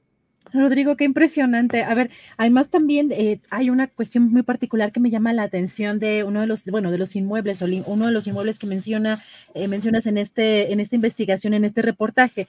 Si bien, aunque lo haya comprado en 2012, pues un departamento de 500 mil pesos, pues en dónde compró el departamento, porque pues de cualquier manera, aunque sean pequeños, ya esos costos no, pues tiene muchísimas décadas que no vemos esos costos, ya están por arriba del millón o arriba de los 700 mil, 800 mil pesos. Eh, ¿Tiene la ubicación de este departamento? ¿Viene ese dato? No, mira, esa es alguna de las situaciones que pasan en estas declaraciones patrimoniales. Como son datos eh, privados, eh, se, evitan darlos, ¿no? ni, la zona, digamos que ni la zona viene, ¿no? Venía creo que los metros cuadrados, ¿no?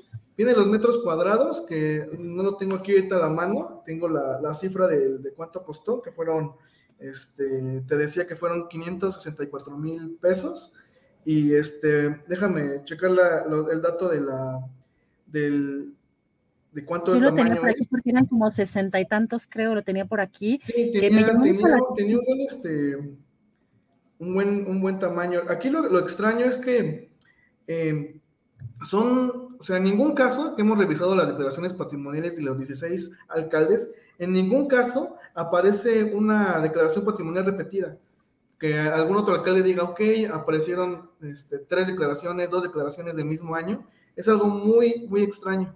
De o sea, solamente con ella, has revisado la declaración patrimonial de, en estos días, en estas semanas de muchos personajes y es, con, es solamente con ella con quien te ha pasado esto.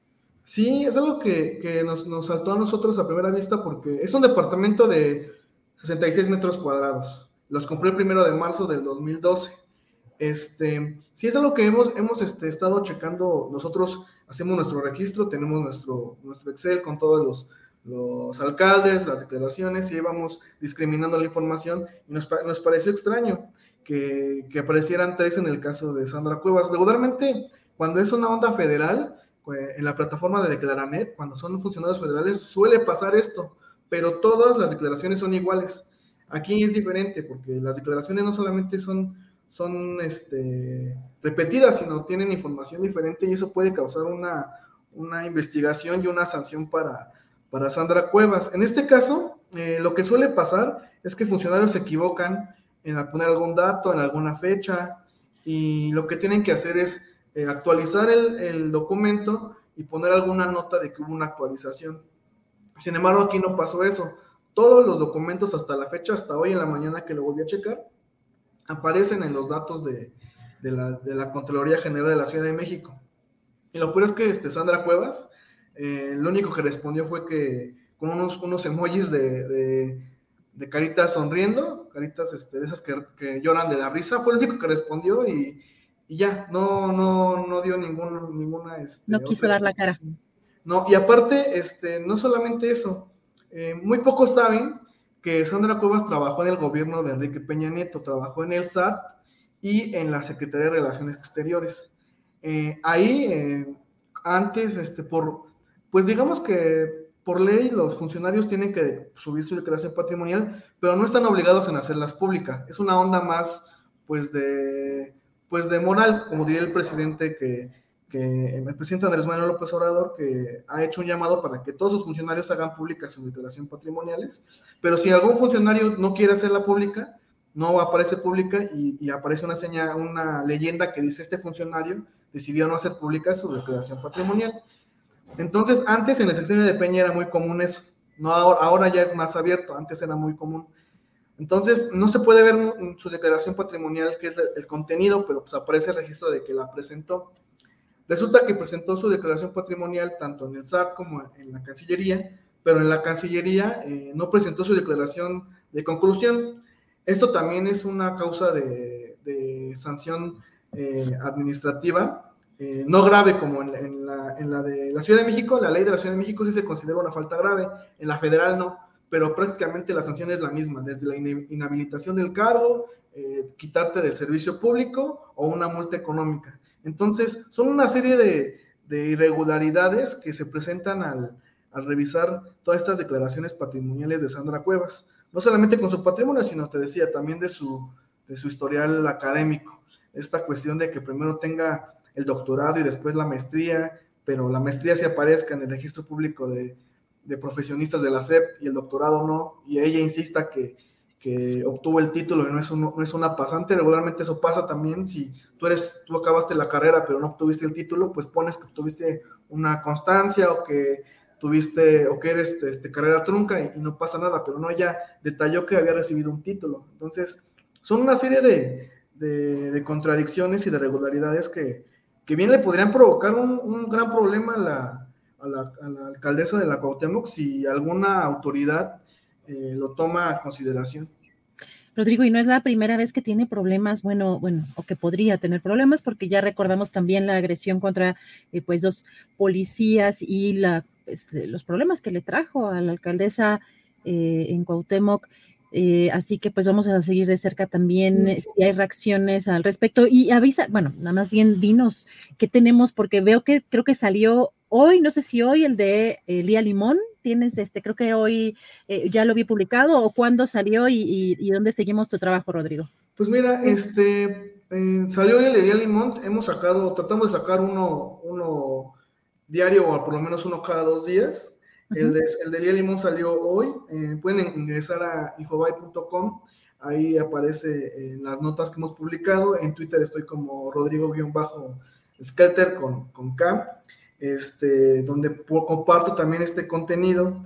Eh, lo que te quería también decir del caso de, Sandra Cuevas es que este, hablé yo con un experto en, transparencia, donde yo le pregunté, bueno, pues quizá es un problema de la Contraloría General de la Ciudad de México, en una especie de, pues, eh, molestar a Sandra Cuevas, ya sabemos que tiene su pique también con Claudia Sheinbaum, pero me decía este, este experto que muy difícilmente puede pasar eso porque eh, ahí la Contraloría no tiene nada que ver, la Contraloría únicamente presta la plataforma y, y, este, y no tiene nada que meterse o intervenir como para que la culpa sea del sistema o de la misma Contraloría.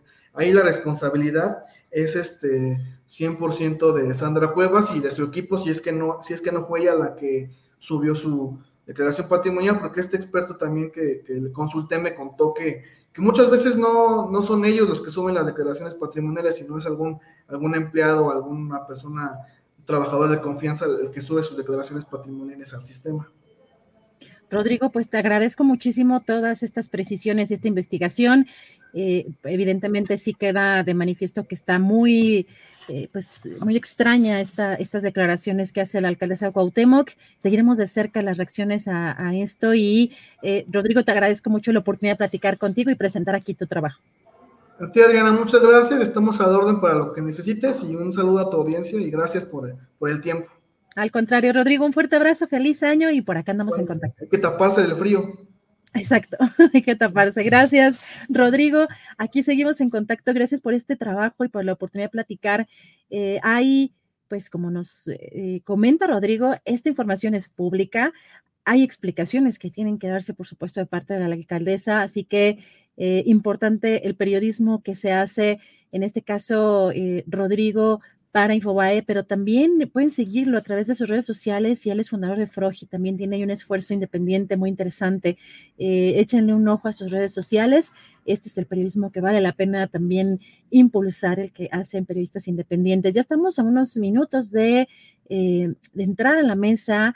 Eh, recuerden que este, los lunes están Salvador Frausto y Jorge Meléndez, pero vamos antes y para dar contexto precisamente a uno de los temas pues que han sido escándalo en, las, en los últimos días, en la última semana, es el tema de eh, pues esta acusación sobre plagio que recae en la ministra de la Suprema Corte de Justicia, eh, Yasmín Esquivel Mos. Así que tenemos una declaración también adicional hoy del presidente de la República porque respalda eh, a la ministra Yasmín Esquivel, dijo que ha actuado pues con mucha rectitud. Vamos a escuchar qué dijo.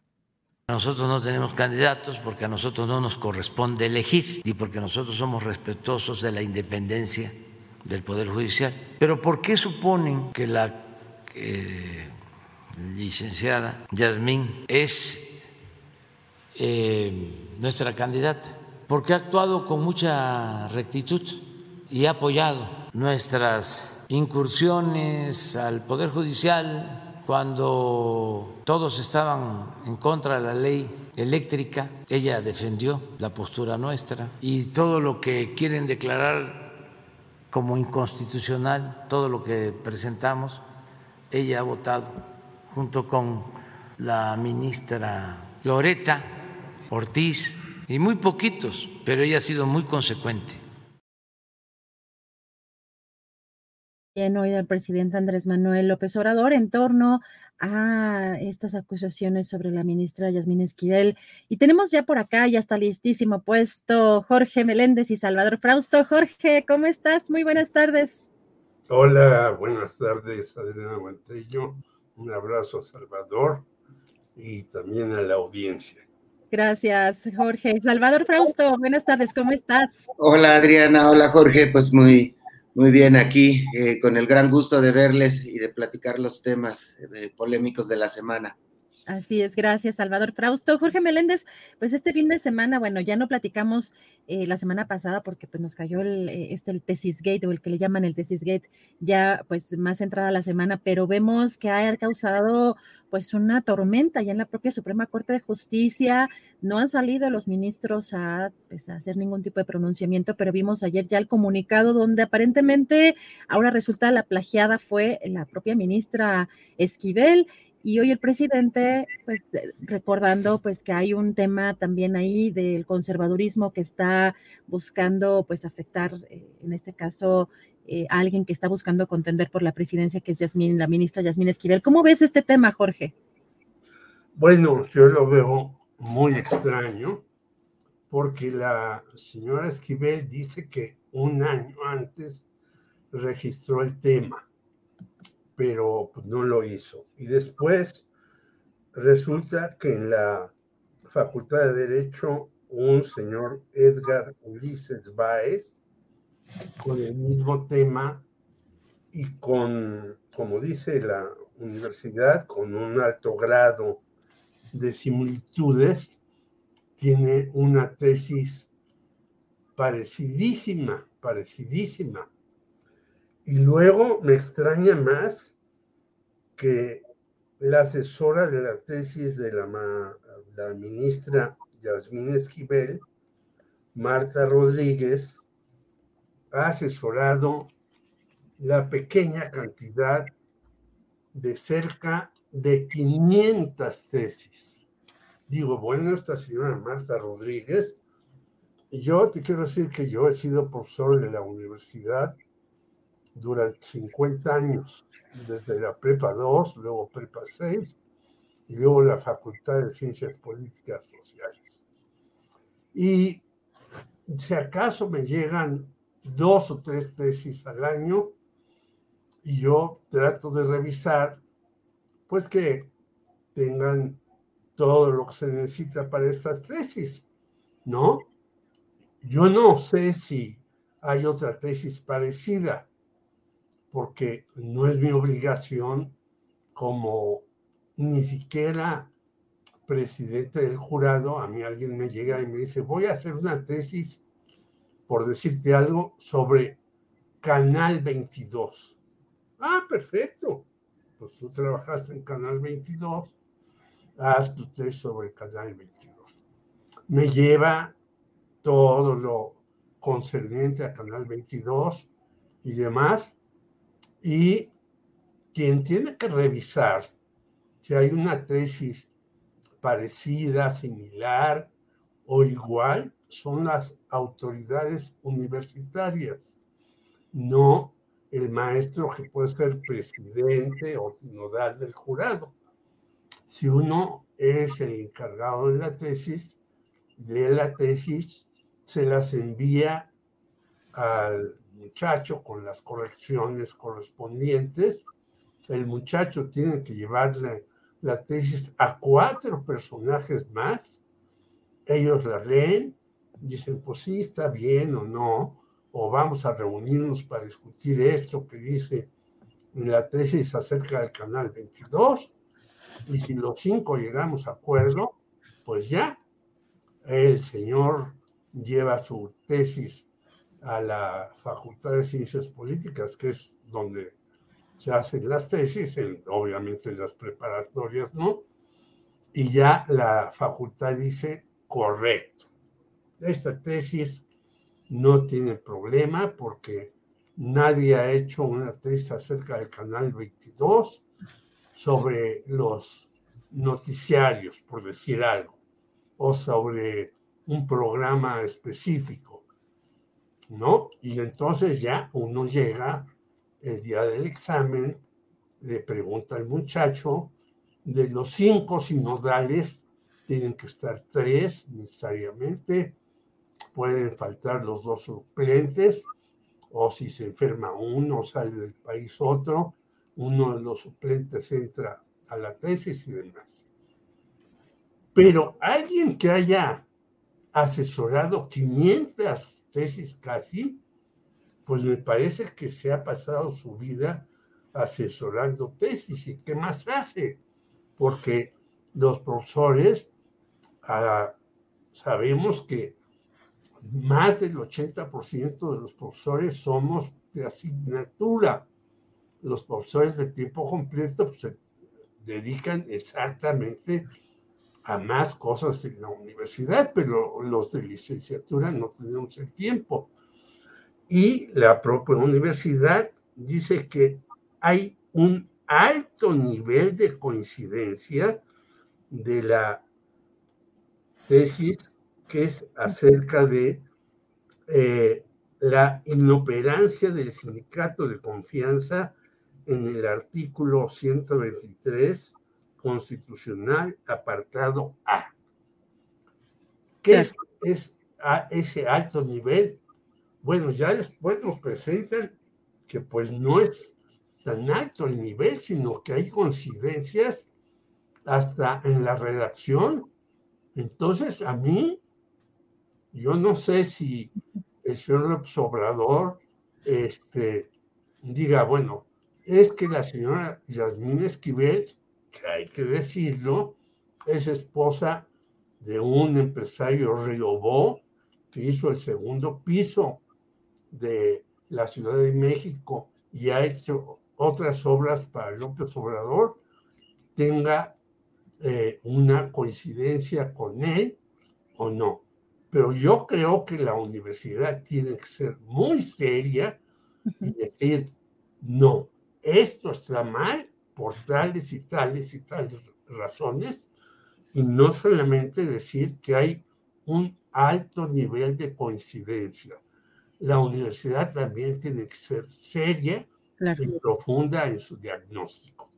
Gracias, Jorge Meléndez. Salvador Frausto, pues vemos en un trabajo también detallado que hizo eh, Beatriz Guillén para el país que decía que estas tesis estaban prácticamente calcadas, incluso como menciona Jorge, hasta en temas de faltas de ortografía o gramaticales, eh, comas, eh, pues había muchas eh, cuestiones que ella detectó que estaban calcadas este, textualmente la palabra que utiliza en este reportaje para el país y que además serían cinco las tesis iguales eh, que ya habría detectado esta reportera que había dirigido a esta maestra y una mm, extra que estaría bajo la dirección de otra profesora, pero que también eran ya seis las tesis, las tesis pues prácticamente calcadas. En algunos casos veía que cambiaba un poco los párrafos de, orden, pero era prácticamente la, misma, ¿no? Eh, eh, y pues estamos metidos también en este tema de la sucesión por la presidencia de la Suprema Corte de Justicia, que prácticamente ya es en unos días, el 2 de enero, eh, se da este proceso. ¿Cómo ves todo esto que está pasando, Salvador? Sí, bueno, pues veo ahí dos, em, dos variantes, Adriana, interesantísimos con este tema que nos tiene discutiendo en épocas decembrinas. Yo creo que es un tema que casi todos platicamos en nuestras cenas de Navidad y en nuestras reuniones eh, y en el final de las, posadas. Em, es un tema que anima, por supuesto, el debate eh, público y por un lado, pues está la ministra em, Yasmín Esquivel en un berenjenal del que va a ser muy difícil que salga. las tesis son prácticamente iguales, por no decir, eh, pues eh, por decirlo así, pues es, eh, se mm. ha puesto en distintos medios de comunicación. Este trabajo que hizo el país es muy, muy detallado, muy pormenorizado. es muy difícil que se le crea la versión de que ella la hizo primero y luego se la copiaron, ¿no? Es decir, tendría que aportar elementos, me parece muy difíciles de, de acercar a la, a la opinión pública a que creamos esa, esa versión. Eh, y bueno, pues esto se inscribe dentro de la el tema de la sucesión por la Suprema Corte de Justicia de la Nación, donde me parece que, bueno, pues ya no tiene posibilidades de ser ministra presidenta. Hay muchos interesados eh, con eh, trayectorias interesantes y que me parece que la discusión para ver quién va a ser el siguiente ministro o ministra de la Suprema Corte de Justicia caerá en otro nombre, no en el de eh, Yasmín Esquivel. El propio presidente López Obrador ha dicho que no es candidata de la, de la 4T y que bueno, pues va a seguir el proceso que está ahorita en cancha, en la cancha de la UNAM, eh, tendrá que resolver que eh, qué protocolos, qué sanciones eh, se le van a imponer a quien haya copiado una, una tesis. Y ese asunto pues está ahí y ha sido utilizado por la oposición para eh, lastimar eh, no solo a la ministra, sino a los simpatizantes o a los...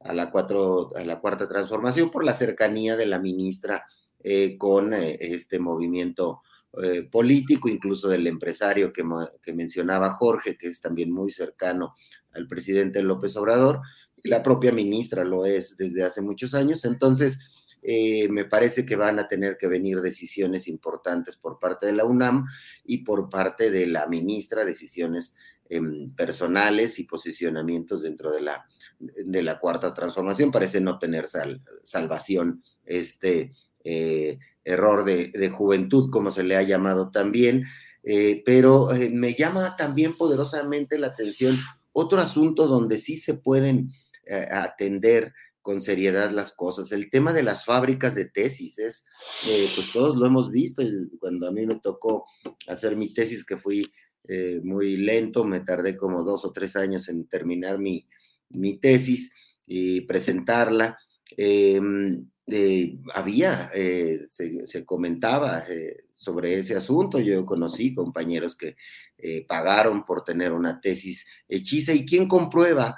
Como dice Jorge, los sinodales tienen la obligación de revisar el largo historial de tesis de la universidad donde se presentan y de otras universidades, pues no, debería haber un sistema mucho más eficaz para ver cuáles son las tesis que se están em, repitiendo y encontraríamos que son muchísimas. En la época en la que la ministra Yasmín Esquivel presentó su, eh, esta tesis copiada, eh, pues no había los elementos, las herramientas tecnológicas de poder poner en sistemas electrónicos eh, las tesis, pero ahora sí hay la posibilidad de que estén en, en, espacios donde se pueda revisar fácilmente si alguien está plagiando no una tesis completa, sino un eh, fragmento, un capítulo de, de, una, de una tesis. Este asunto es de verdad ya muy, muy grande, se ofrece afuera de las universidades, por internet, Em, es eh, muy, muy extendido y las autoridades universitarias, no solo de la UNAM, sino de todas las universidades, de todos los lugares donde se exija este requisito para poder obtener un título de licenciatura, maestría, ingeniería, ingeniería, doctorado, lo que sea, deberían de tener un control mucho más fuerte y mucho más puntual para que no ocurran este tipo de, de, asuntos. Ahí sí debería de haber una, una cuestión mucho más eh, exigente para poder evitar este tipo de, de, asuntos que además se convierten en un gran negocio y que terminan afectando. Yo sí imagino, digamos, a los 20 años, 21 años, que alguien termina la universidad, 22, eh, pues puede ser eh, profundamente irresponsable en esa época Em, y, después construir una larga trayectoria eh, y, que venga una, un error de esta naturaleza, una travesura, una em, irresponsabilidad, como le quiera cada quien llamar al asunto, a tener una afectación fuerte en la carrera profesional de alguien, pues eso podría evitarse con controles mucho más estrictos en, eh, en el tema de cómo vamos a poner eh, a verificar que las tesis sean hechas por los, por los alumnos, por los estudiantes que están verificando. Y el otro asunto es la maestra, ¿no? 500 tesis que puedas em, revisar, coachear, es eh, tremendo. Entonces, también ahí huele pues a, negocio en el que podría estar involucrada este personaje y además pues no ha salido hasta donde entiendo hablar la persona que hizo eh, que publicó la tesis un año antes de la ministra eh, Yasmín Esquivel. Entonces, ahí están los dos asuntos. Me parece que el tema de la sucesión en la Corte, ya no hay posibilidades de que eh, la ministra Esquivel sea presidente de la Suprema Corte, eso se decidirá a principios de año, y también me parece que la discusión académica de cómo mejorar los controles para que estas fábricas de tesis tengan eh, una manera de ser controladas y de ser erradicadas en la vida académica de nuestro país y que los alumnos pues puedan esmerarse y esforzarse en, aportar esta, estos trabajos que sirven finalmente para demostrar que uno aprendió durante su carrera o su curso universitario y bueno pues ahí está, ahí está el debate, no hay salida digamos para la eh, ministra Esquivel hasta donde yo lo alcanzo a ver en este momento. Gracias, Salvador Frausto. Jorge Meléndez, ¿cómo ves en esta sucesión por la presidencia de la Suprema Corte de Justicia de la Nación? ¿Tendrá oportunidad de salir pues de este escándalo la ministra Esquivel, oportunidad de participar ella en este comunicado también que dio a conocer ayer en sus redes sociales, insiste en que va a continuar en, su intención por, eh, por la presidencia, por contender por la presidencia de la Suprema Corte. ¿Tú crees, igual que Salvador, que ya no tiene oportunidad o todavía tiene quizá manera de manejar esta crisis?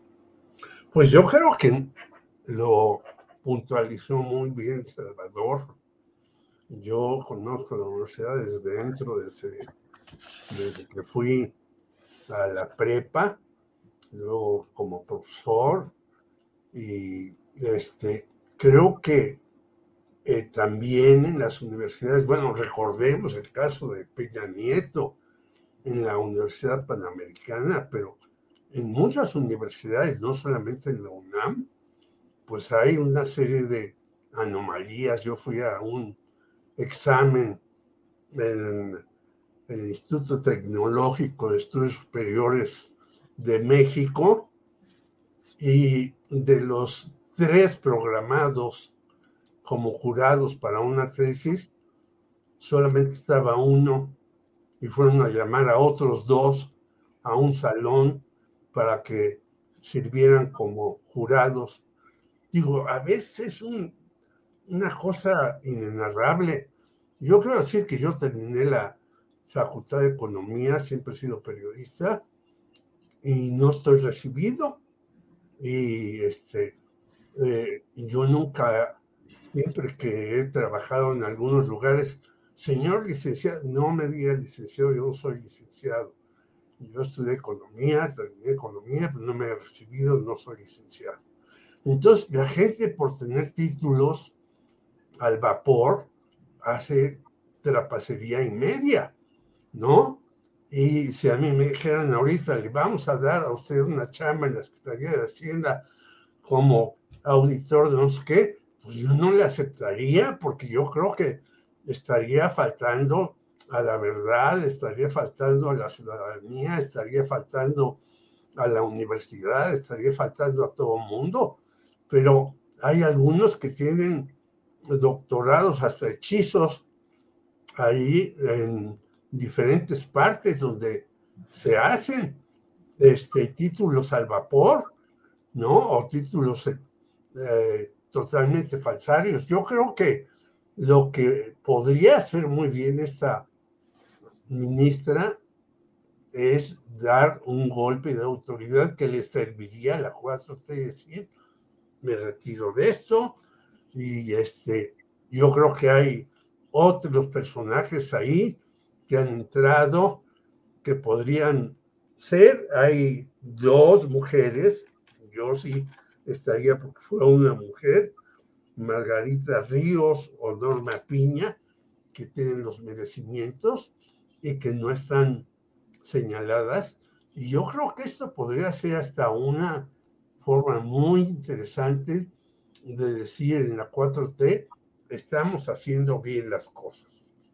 Hubo aquí un error, pero también la universidad tiene que ponerle atención cómo alguien puede dirigir 500 tesis, entre ellas, como dijo Salvador, como cuatro o cinco con el mismo título y las mismas cuestiones, pues no se trata solamente de Yasmín, sino de la señora esta que fue este, la encargada de la tesis, de ponerle en orden cómo, cómo se pueden hacer así las cosas en, en la universidad.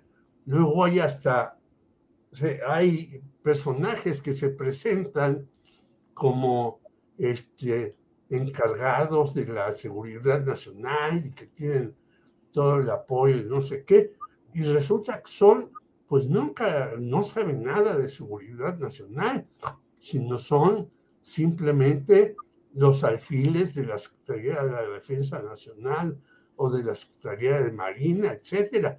Yo creo que tanto el gobierno de la 4T como la universidad tienen que poner orden en muchas cosas en la vida, porque esto se ha vuelto gravísimo, ¿no?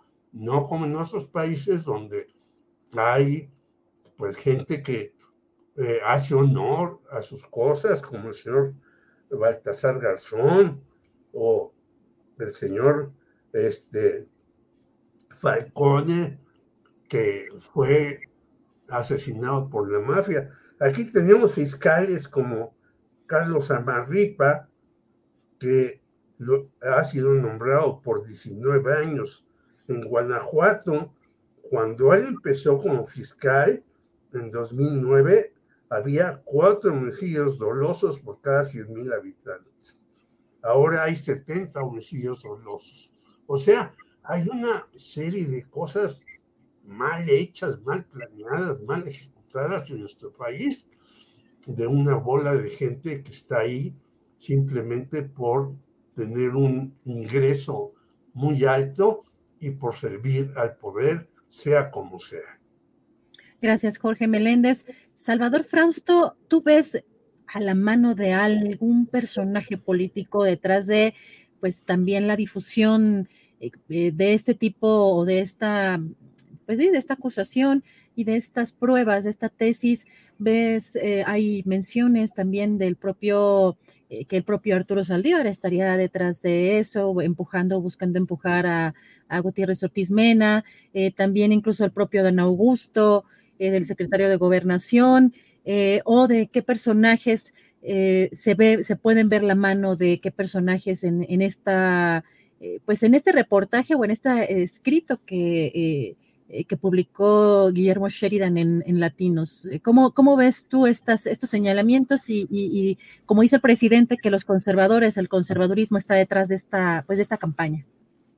Bueno, sin duda hay que ir al origen de, de donde se publica, lo publica Guillermo Sheridan, que es del grupo de cercano a Enrique Krause, que son opositores al gobierno de López Obrador, y se publica en la plataforma de Latinus de Carlos Lorete Mola, y no podemos em, dejar fuera del debate público el tema de em, el gran eh, discusión que hay en el país entre las fuerzas eh, conservadoras que están aliadas con el PAN y con el PRI y con el eh, PRD, apoyadas por eh, un grupo de empresarios donde son visibles eh, Claudio X González y Guillermo de, de, Hoyos y otros, y otros personajes, pues vemos ahí claramente en ese polo ha sido utilizado políticamente para golpear a, la, a la cuarta transformación, más allá de que si hubiera mano amiga, digamos, del polo, del otro polo, el polo de Morena y sus aliados em, que defienden al presidente, eh, el proyecto del presidente López Obrador, donde, bueno, pues por cercanía estaría la ministra eh, Yasmín Esquivel y otros ministros de la Suprema Corte, que no podemos dejar de decir que la Suprema Corte de Justicia de la Nación se vive lo que se vive en el país. Están eh, un segmento de ministros eh, que simpatizan, que coinciden con ciertas maneras de pensar, de cierta manera de interpretar las, las leyes y la justicia, y otro grupo de ministros que simpatizan con el otro modo de hacer impartición de justicia y de hacer política. Entonces, están esos dos polos y pues en estos momentos me parece que la, la, la lluvia fuerte, pues va contra a debilitar a los aspirantes que pudieran ser cercanos a las posiciones que más le gusten al presidente eh, López Obrador. Entonces eso ahí está, no podemos dejar de mirarlo y añadiría un par de cosas. Por ejemplo, eh, si renunciara la, la, ministra Yasmín Esquivel antes de la votación, eh, habría, los ministros quedarían en pares y sería un problema si hay una votación muy reñida y eh, a escenarios que ya han ocurrido en el pasado, donde las para poder elegir al ministro o ministra presidente eh, podrían quedar empatados. Entonces, la ministra no creo que por, eh, por cuestión política vaya a declinar antes de, la, de que elijan a la siguiente o el siguiente ministro, porque al ser impares, pues ya pueden, se puede resolver eh, quiénes son mayoría para elegir a alguien, eh, al sucesor del ministro presidente Saldívar. Entonces, ese elemento está ahí corriendo en la discusión pública de manera importante. Y el otro que tiene que ver con la otra preocupación de la que hemos hablado aquí sobre las, las fábricas de, tesis es otro elemento, el tema de la eh, inteligencia artificial. Ya es posible eh, hacerlo incluso de manera gratuita, ponerle un tema a ciertos programas para poder decir ciertos elementos, digamos, a un robot.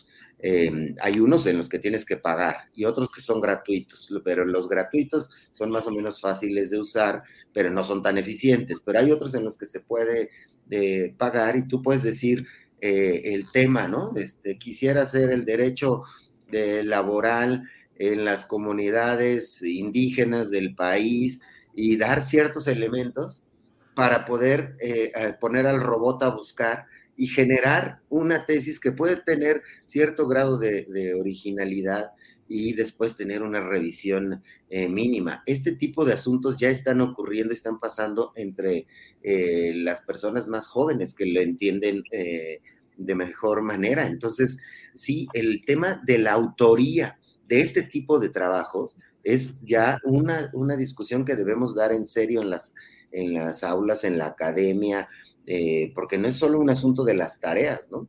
si le damos tanta importancia a la tesis como para demostrar que, que fuimos buenos estudiantes, pues no estoy muy seguro. A mí tengo una experiencia similar a la de a la de Jorge. En mi caso, claro que en el periodismo nunca nos exigen, es, eh, eh, nunca me han pedido a mí, por ejemplo, mi cédula profesional, nunca la fui a recoger. Yo sí hice tesis, ahí tengo mi papel de que de pasé y todo, ¿no? Pero nunca la fui a recoger, jamás me han pedido en algún trabajo un, mi, mi cédula profesional para acceder a alguna, alguna, algún trabajo, pues, ¿no? Entonces, pero en el periodismo eso es mucho más común. Los abogados sí eh, necesitan eh, presentar, o los médicos o los ingenieros, es eh, frecuente, es usual que tengan que presentar sus, sus certificados y demás. Ahora, la discusión es, debe ser en estos tiempos en los que sería muy difícil comprobar que un robot hizo tu tesis,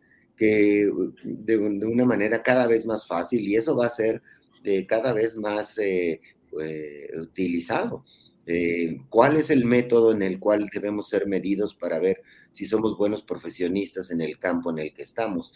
Eh, esa discusión me parece fascinante y sin dejar de lado el tema eh, político al que nos enfrentamos, pero me parece que el tema político está em, resuelto de alguna manera, en el sentido de que los ministros de un bando y de otro bando van a terminar apoyando a un par de candidatos y alguno, el que tenga más fuerza, se, eh, eh, va a ganar y va a ser el sucesor de eh, el ministro Saldívar. Entonces está bueno, la, está buena la discusión de fin de año porque abarca esos dos asuntos, ¿no? un asunto que nos toca absolutamente a casi todos las personas, que es cómo probamos que sí aprendimos durante los estudios universitarios y somos capaces para desarrollar este, nuestras tareas eh, de nuestra disciplina y el debate político de quién va a ser el presidente del máximo órgano de impartición, de resolución de temas de justicia de nuestro país y que está siendo eh, pues duramente criticado. Entonces va a tener que haber ahí soluciones políticas después de la elección de la ministra o el ministro presidente de la, de la Corte, Adriana. Gracias, Salvador. Muy interesante justamente este debate. Yo agregaría que quizá en 40 años, ahorita a lo mejor no podríamos saber si la inteligencia artificial diseñó o elaboró una tesis, pero quizá en 40 años ya sea identificable plenamente si esta tecnología, si ya todos la usamos y ya tiene cierta experiencia, que siento que es un poco lo que está pasando con esa tesis. En ese momento no estaban digitalizadas y no había manera como de eh, robar, digamos, por esa vía eh, ese tipo de archivos, pero eh, el tema también de la deshonestidad puede ser que lo latoso de hacer una tesis o qué tan práctico es para demostrar realmente los conocimientos, porque ahora también ya se ha incorporado desde hace varios años también el examen práctico, ¿no? De conocimientos, pero pues está interesante. La discusión da para mucho y pues no sé, vamos a, ya cerrar esta mesa. Jorge Meléndez, un postrecito. Si quieres agregar algo sobre este tema que es tan polémico o agregar pues uno adicional, Jorge Meléndez. Sí, dos cuestiones. Eh, la universidad tiene un software que se llama Inteticate, en donde ahí puede, y espero que haya metido cosas de antaño.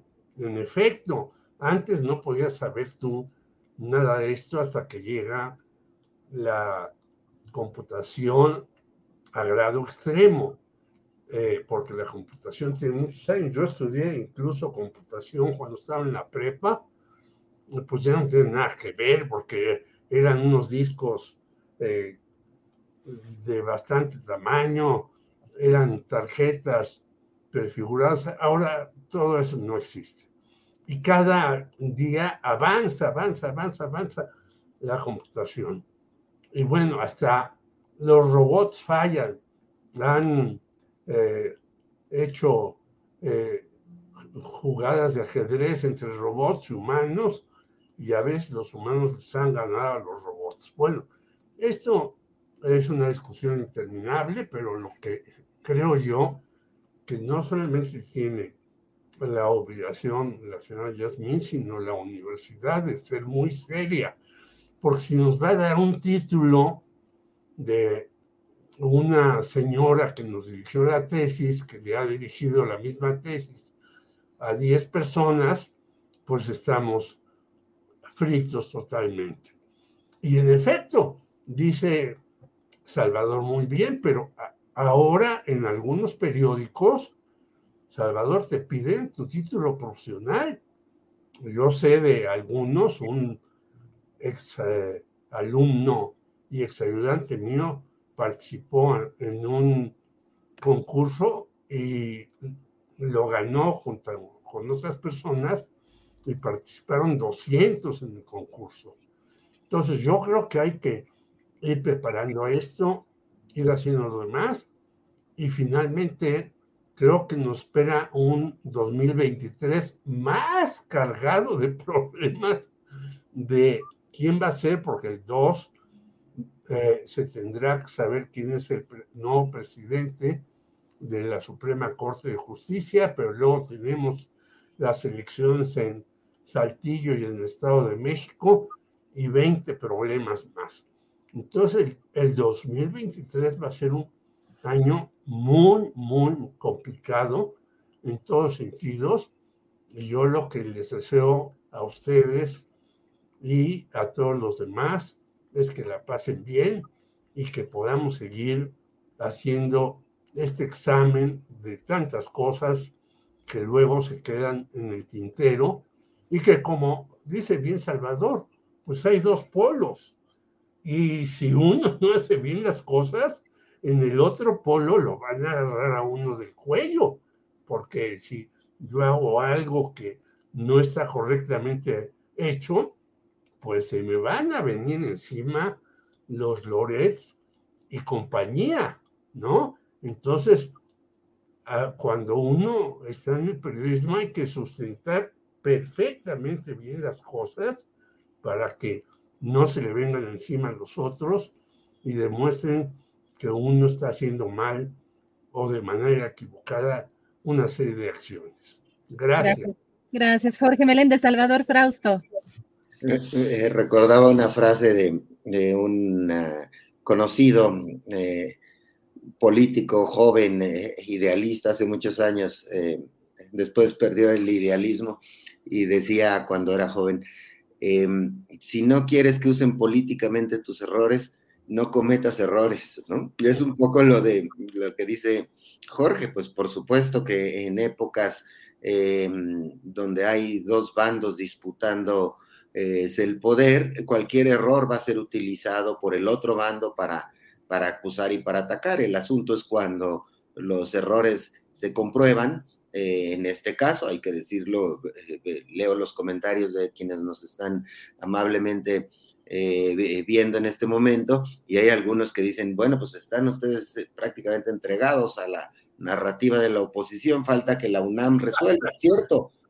falta que la UNAM resuelva, resuelva, está en cancha de la UNAM eh, probar eh, que se copió esa tesis y quiénes son los responsables y quiénes son las sanciones, sin duda, pero con los elementos que tenemos a la mano nos parece, me parece que coincidimos Jorge y yo, eh, que es muy difícil que se salga de esta la ministra Esquivel, entonces pues sí, sin duda es un momento en el cual los errores se pueden pagar caros y alimentan las narrativas de uno u otro u otro bando, ¿no? Entonces, eh, pues me parece eh, interesante, ya nada más pues hacia final de, año, esta última semana, habrá que poner atención a qué eh, avances se den en los resultados de ciertas investigaciones que están ahí abiertas. Una de ellas es, por ejemplo, el ataque contra Ciro Gómez Leiva. Seguramente durante esta semana se van a dar a conocer algunos avances de este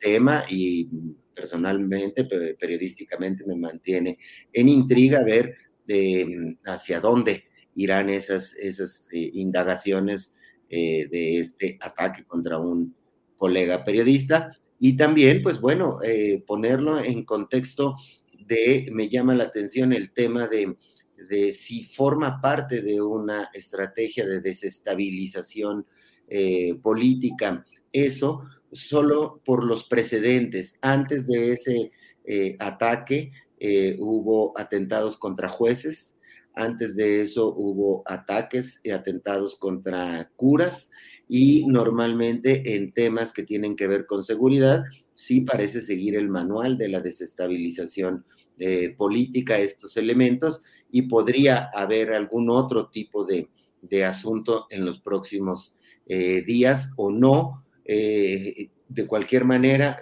sin caer en el, en el sospechosismo, habrá que seguir con atención hacia dónde van y hacia dónde apuntan esos casos en los cuales han estado involucrados personajes que interesan a la opinión pública, periodistas, jueces y sacerdotes. Entonces, esperemos que no vaya eh, por ahí, pero eh, ya hacia esta última semana habrá que estar atento a ver qué pasa en, eh, el panorama político del, país. Y como dice Jorge, y el próximo año, Estado de México y Coahuila, dos elecciones que lucen reñidísimas y que están también metidas en la negociación política fuerte entre esos dos grandes pueblos que se disputan el país. Y bueno, pues también desearles lo mejor de lo mejor en este fin de año, eh, Adriana y Jorge, y a, las personas que nos están amablemente mirando en este momento. Abrazos, que la pasen, que la pasen a todo dar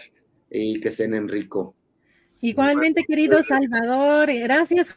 Jorge, vamos a estar muy pendientes de esos temas eh, precisamente también aquí en este espacio. Ya nos veremos pues la próxima semana. Que nos critican, ah, no se crean que nosotros estamos diciendo esto porque estamos de un lado o de otro, estamos diciendo esto porque analizamos el asunto y tienen razón en criticarnos y creen que somos esto, aquello y lo demás. Nosotros no, no tenemos temor en que nos critiquen cuando la crítica viene acompañada de una reflexión seria. Gracias, Jorge Meléndez. Pues un fuerte abrazo. Nos veremos justamente el próximo lunes, que es cuando se da esta sucesión en la Suprema Corte de Justicia de la Nación. Ya estaremos por acá platicando este y otros temas. Ojalá ya sepamos algo antes de iniciar el programa. Gracias. Gracias, Jorge Salvador. Feliz año. Un fuerte abrazo. Feliz año. Abrazos para todos. Gracias a Jorge Meléndez, a Salvador Frausto.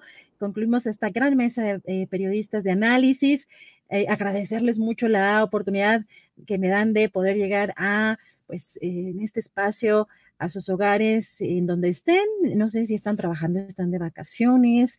Eh, hace todavía algo de frito en la sombra, pero en las madrugadas sí está pegando un poquito más fuerte, así que abrigarse muy bien, sobre todo abrigar a las personas adultos mayores, también a las mascotas, por supuesto, eh, que estén bien abrigaditos todos. Eh, y cuidarnos mucho también de las enfermedades. muy interesante todo lo que también comentan acá en el chat. Eh, obviamente se respetan pues todas las opiniones y los comentarios. Recuerden que hacerlo con respeto. Eh, aquí lo que hay, eh, por supuesto, es análisis y también, sobre todo en estas mesas, mucha honestidad. aquí no es, no hay un financiamiento oscuro ni extraño. Ustedes son quienes hacen este proyecto y nos ayudan con sus likes con sus likes y con sus aportaciones a mantener vivo este espacio, a que podamos continuar en esta labor. Muchas gracias por su apoyo, por sus comentarios. Vamos ya a comer que huele a sopita. Recuerden que Julio Astillero está de vacaciones, así que por acá andamos. Mañana tendremos otro gran programa. Gracias por su compañía y por su atención. Buen provecho hasta mañana.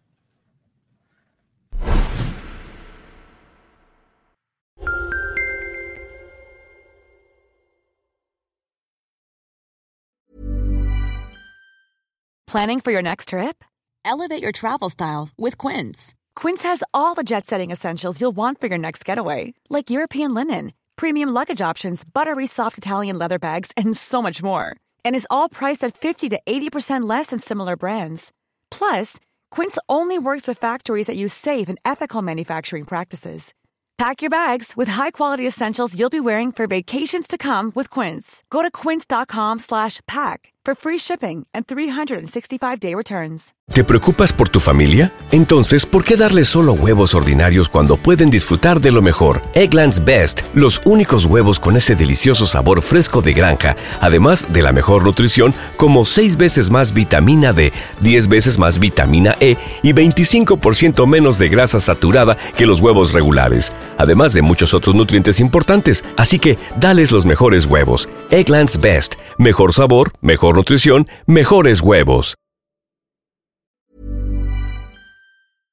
Para que te enteres del próximo noticiero, suscríbete y dale follow en Apple, Spotify, Amazon Music, Google o donde sea que escuches podcast. Te invitamos a visitar nuestra página julioastillero.com.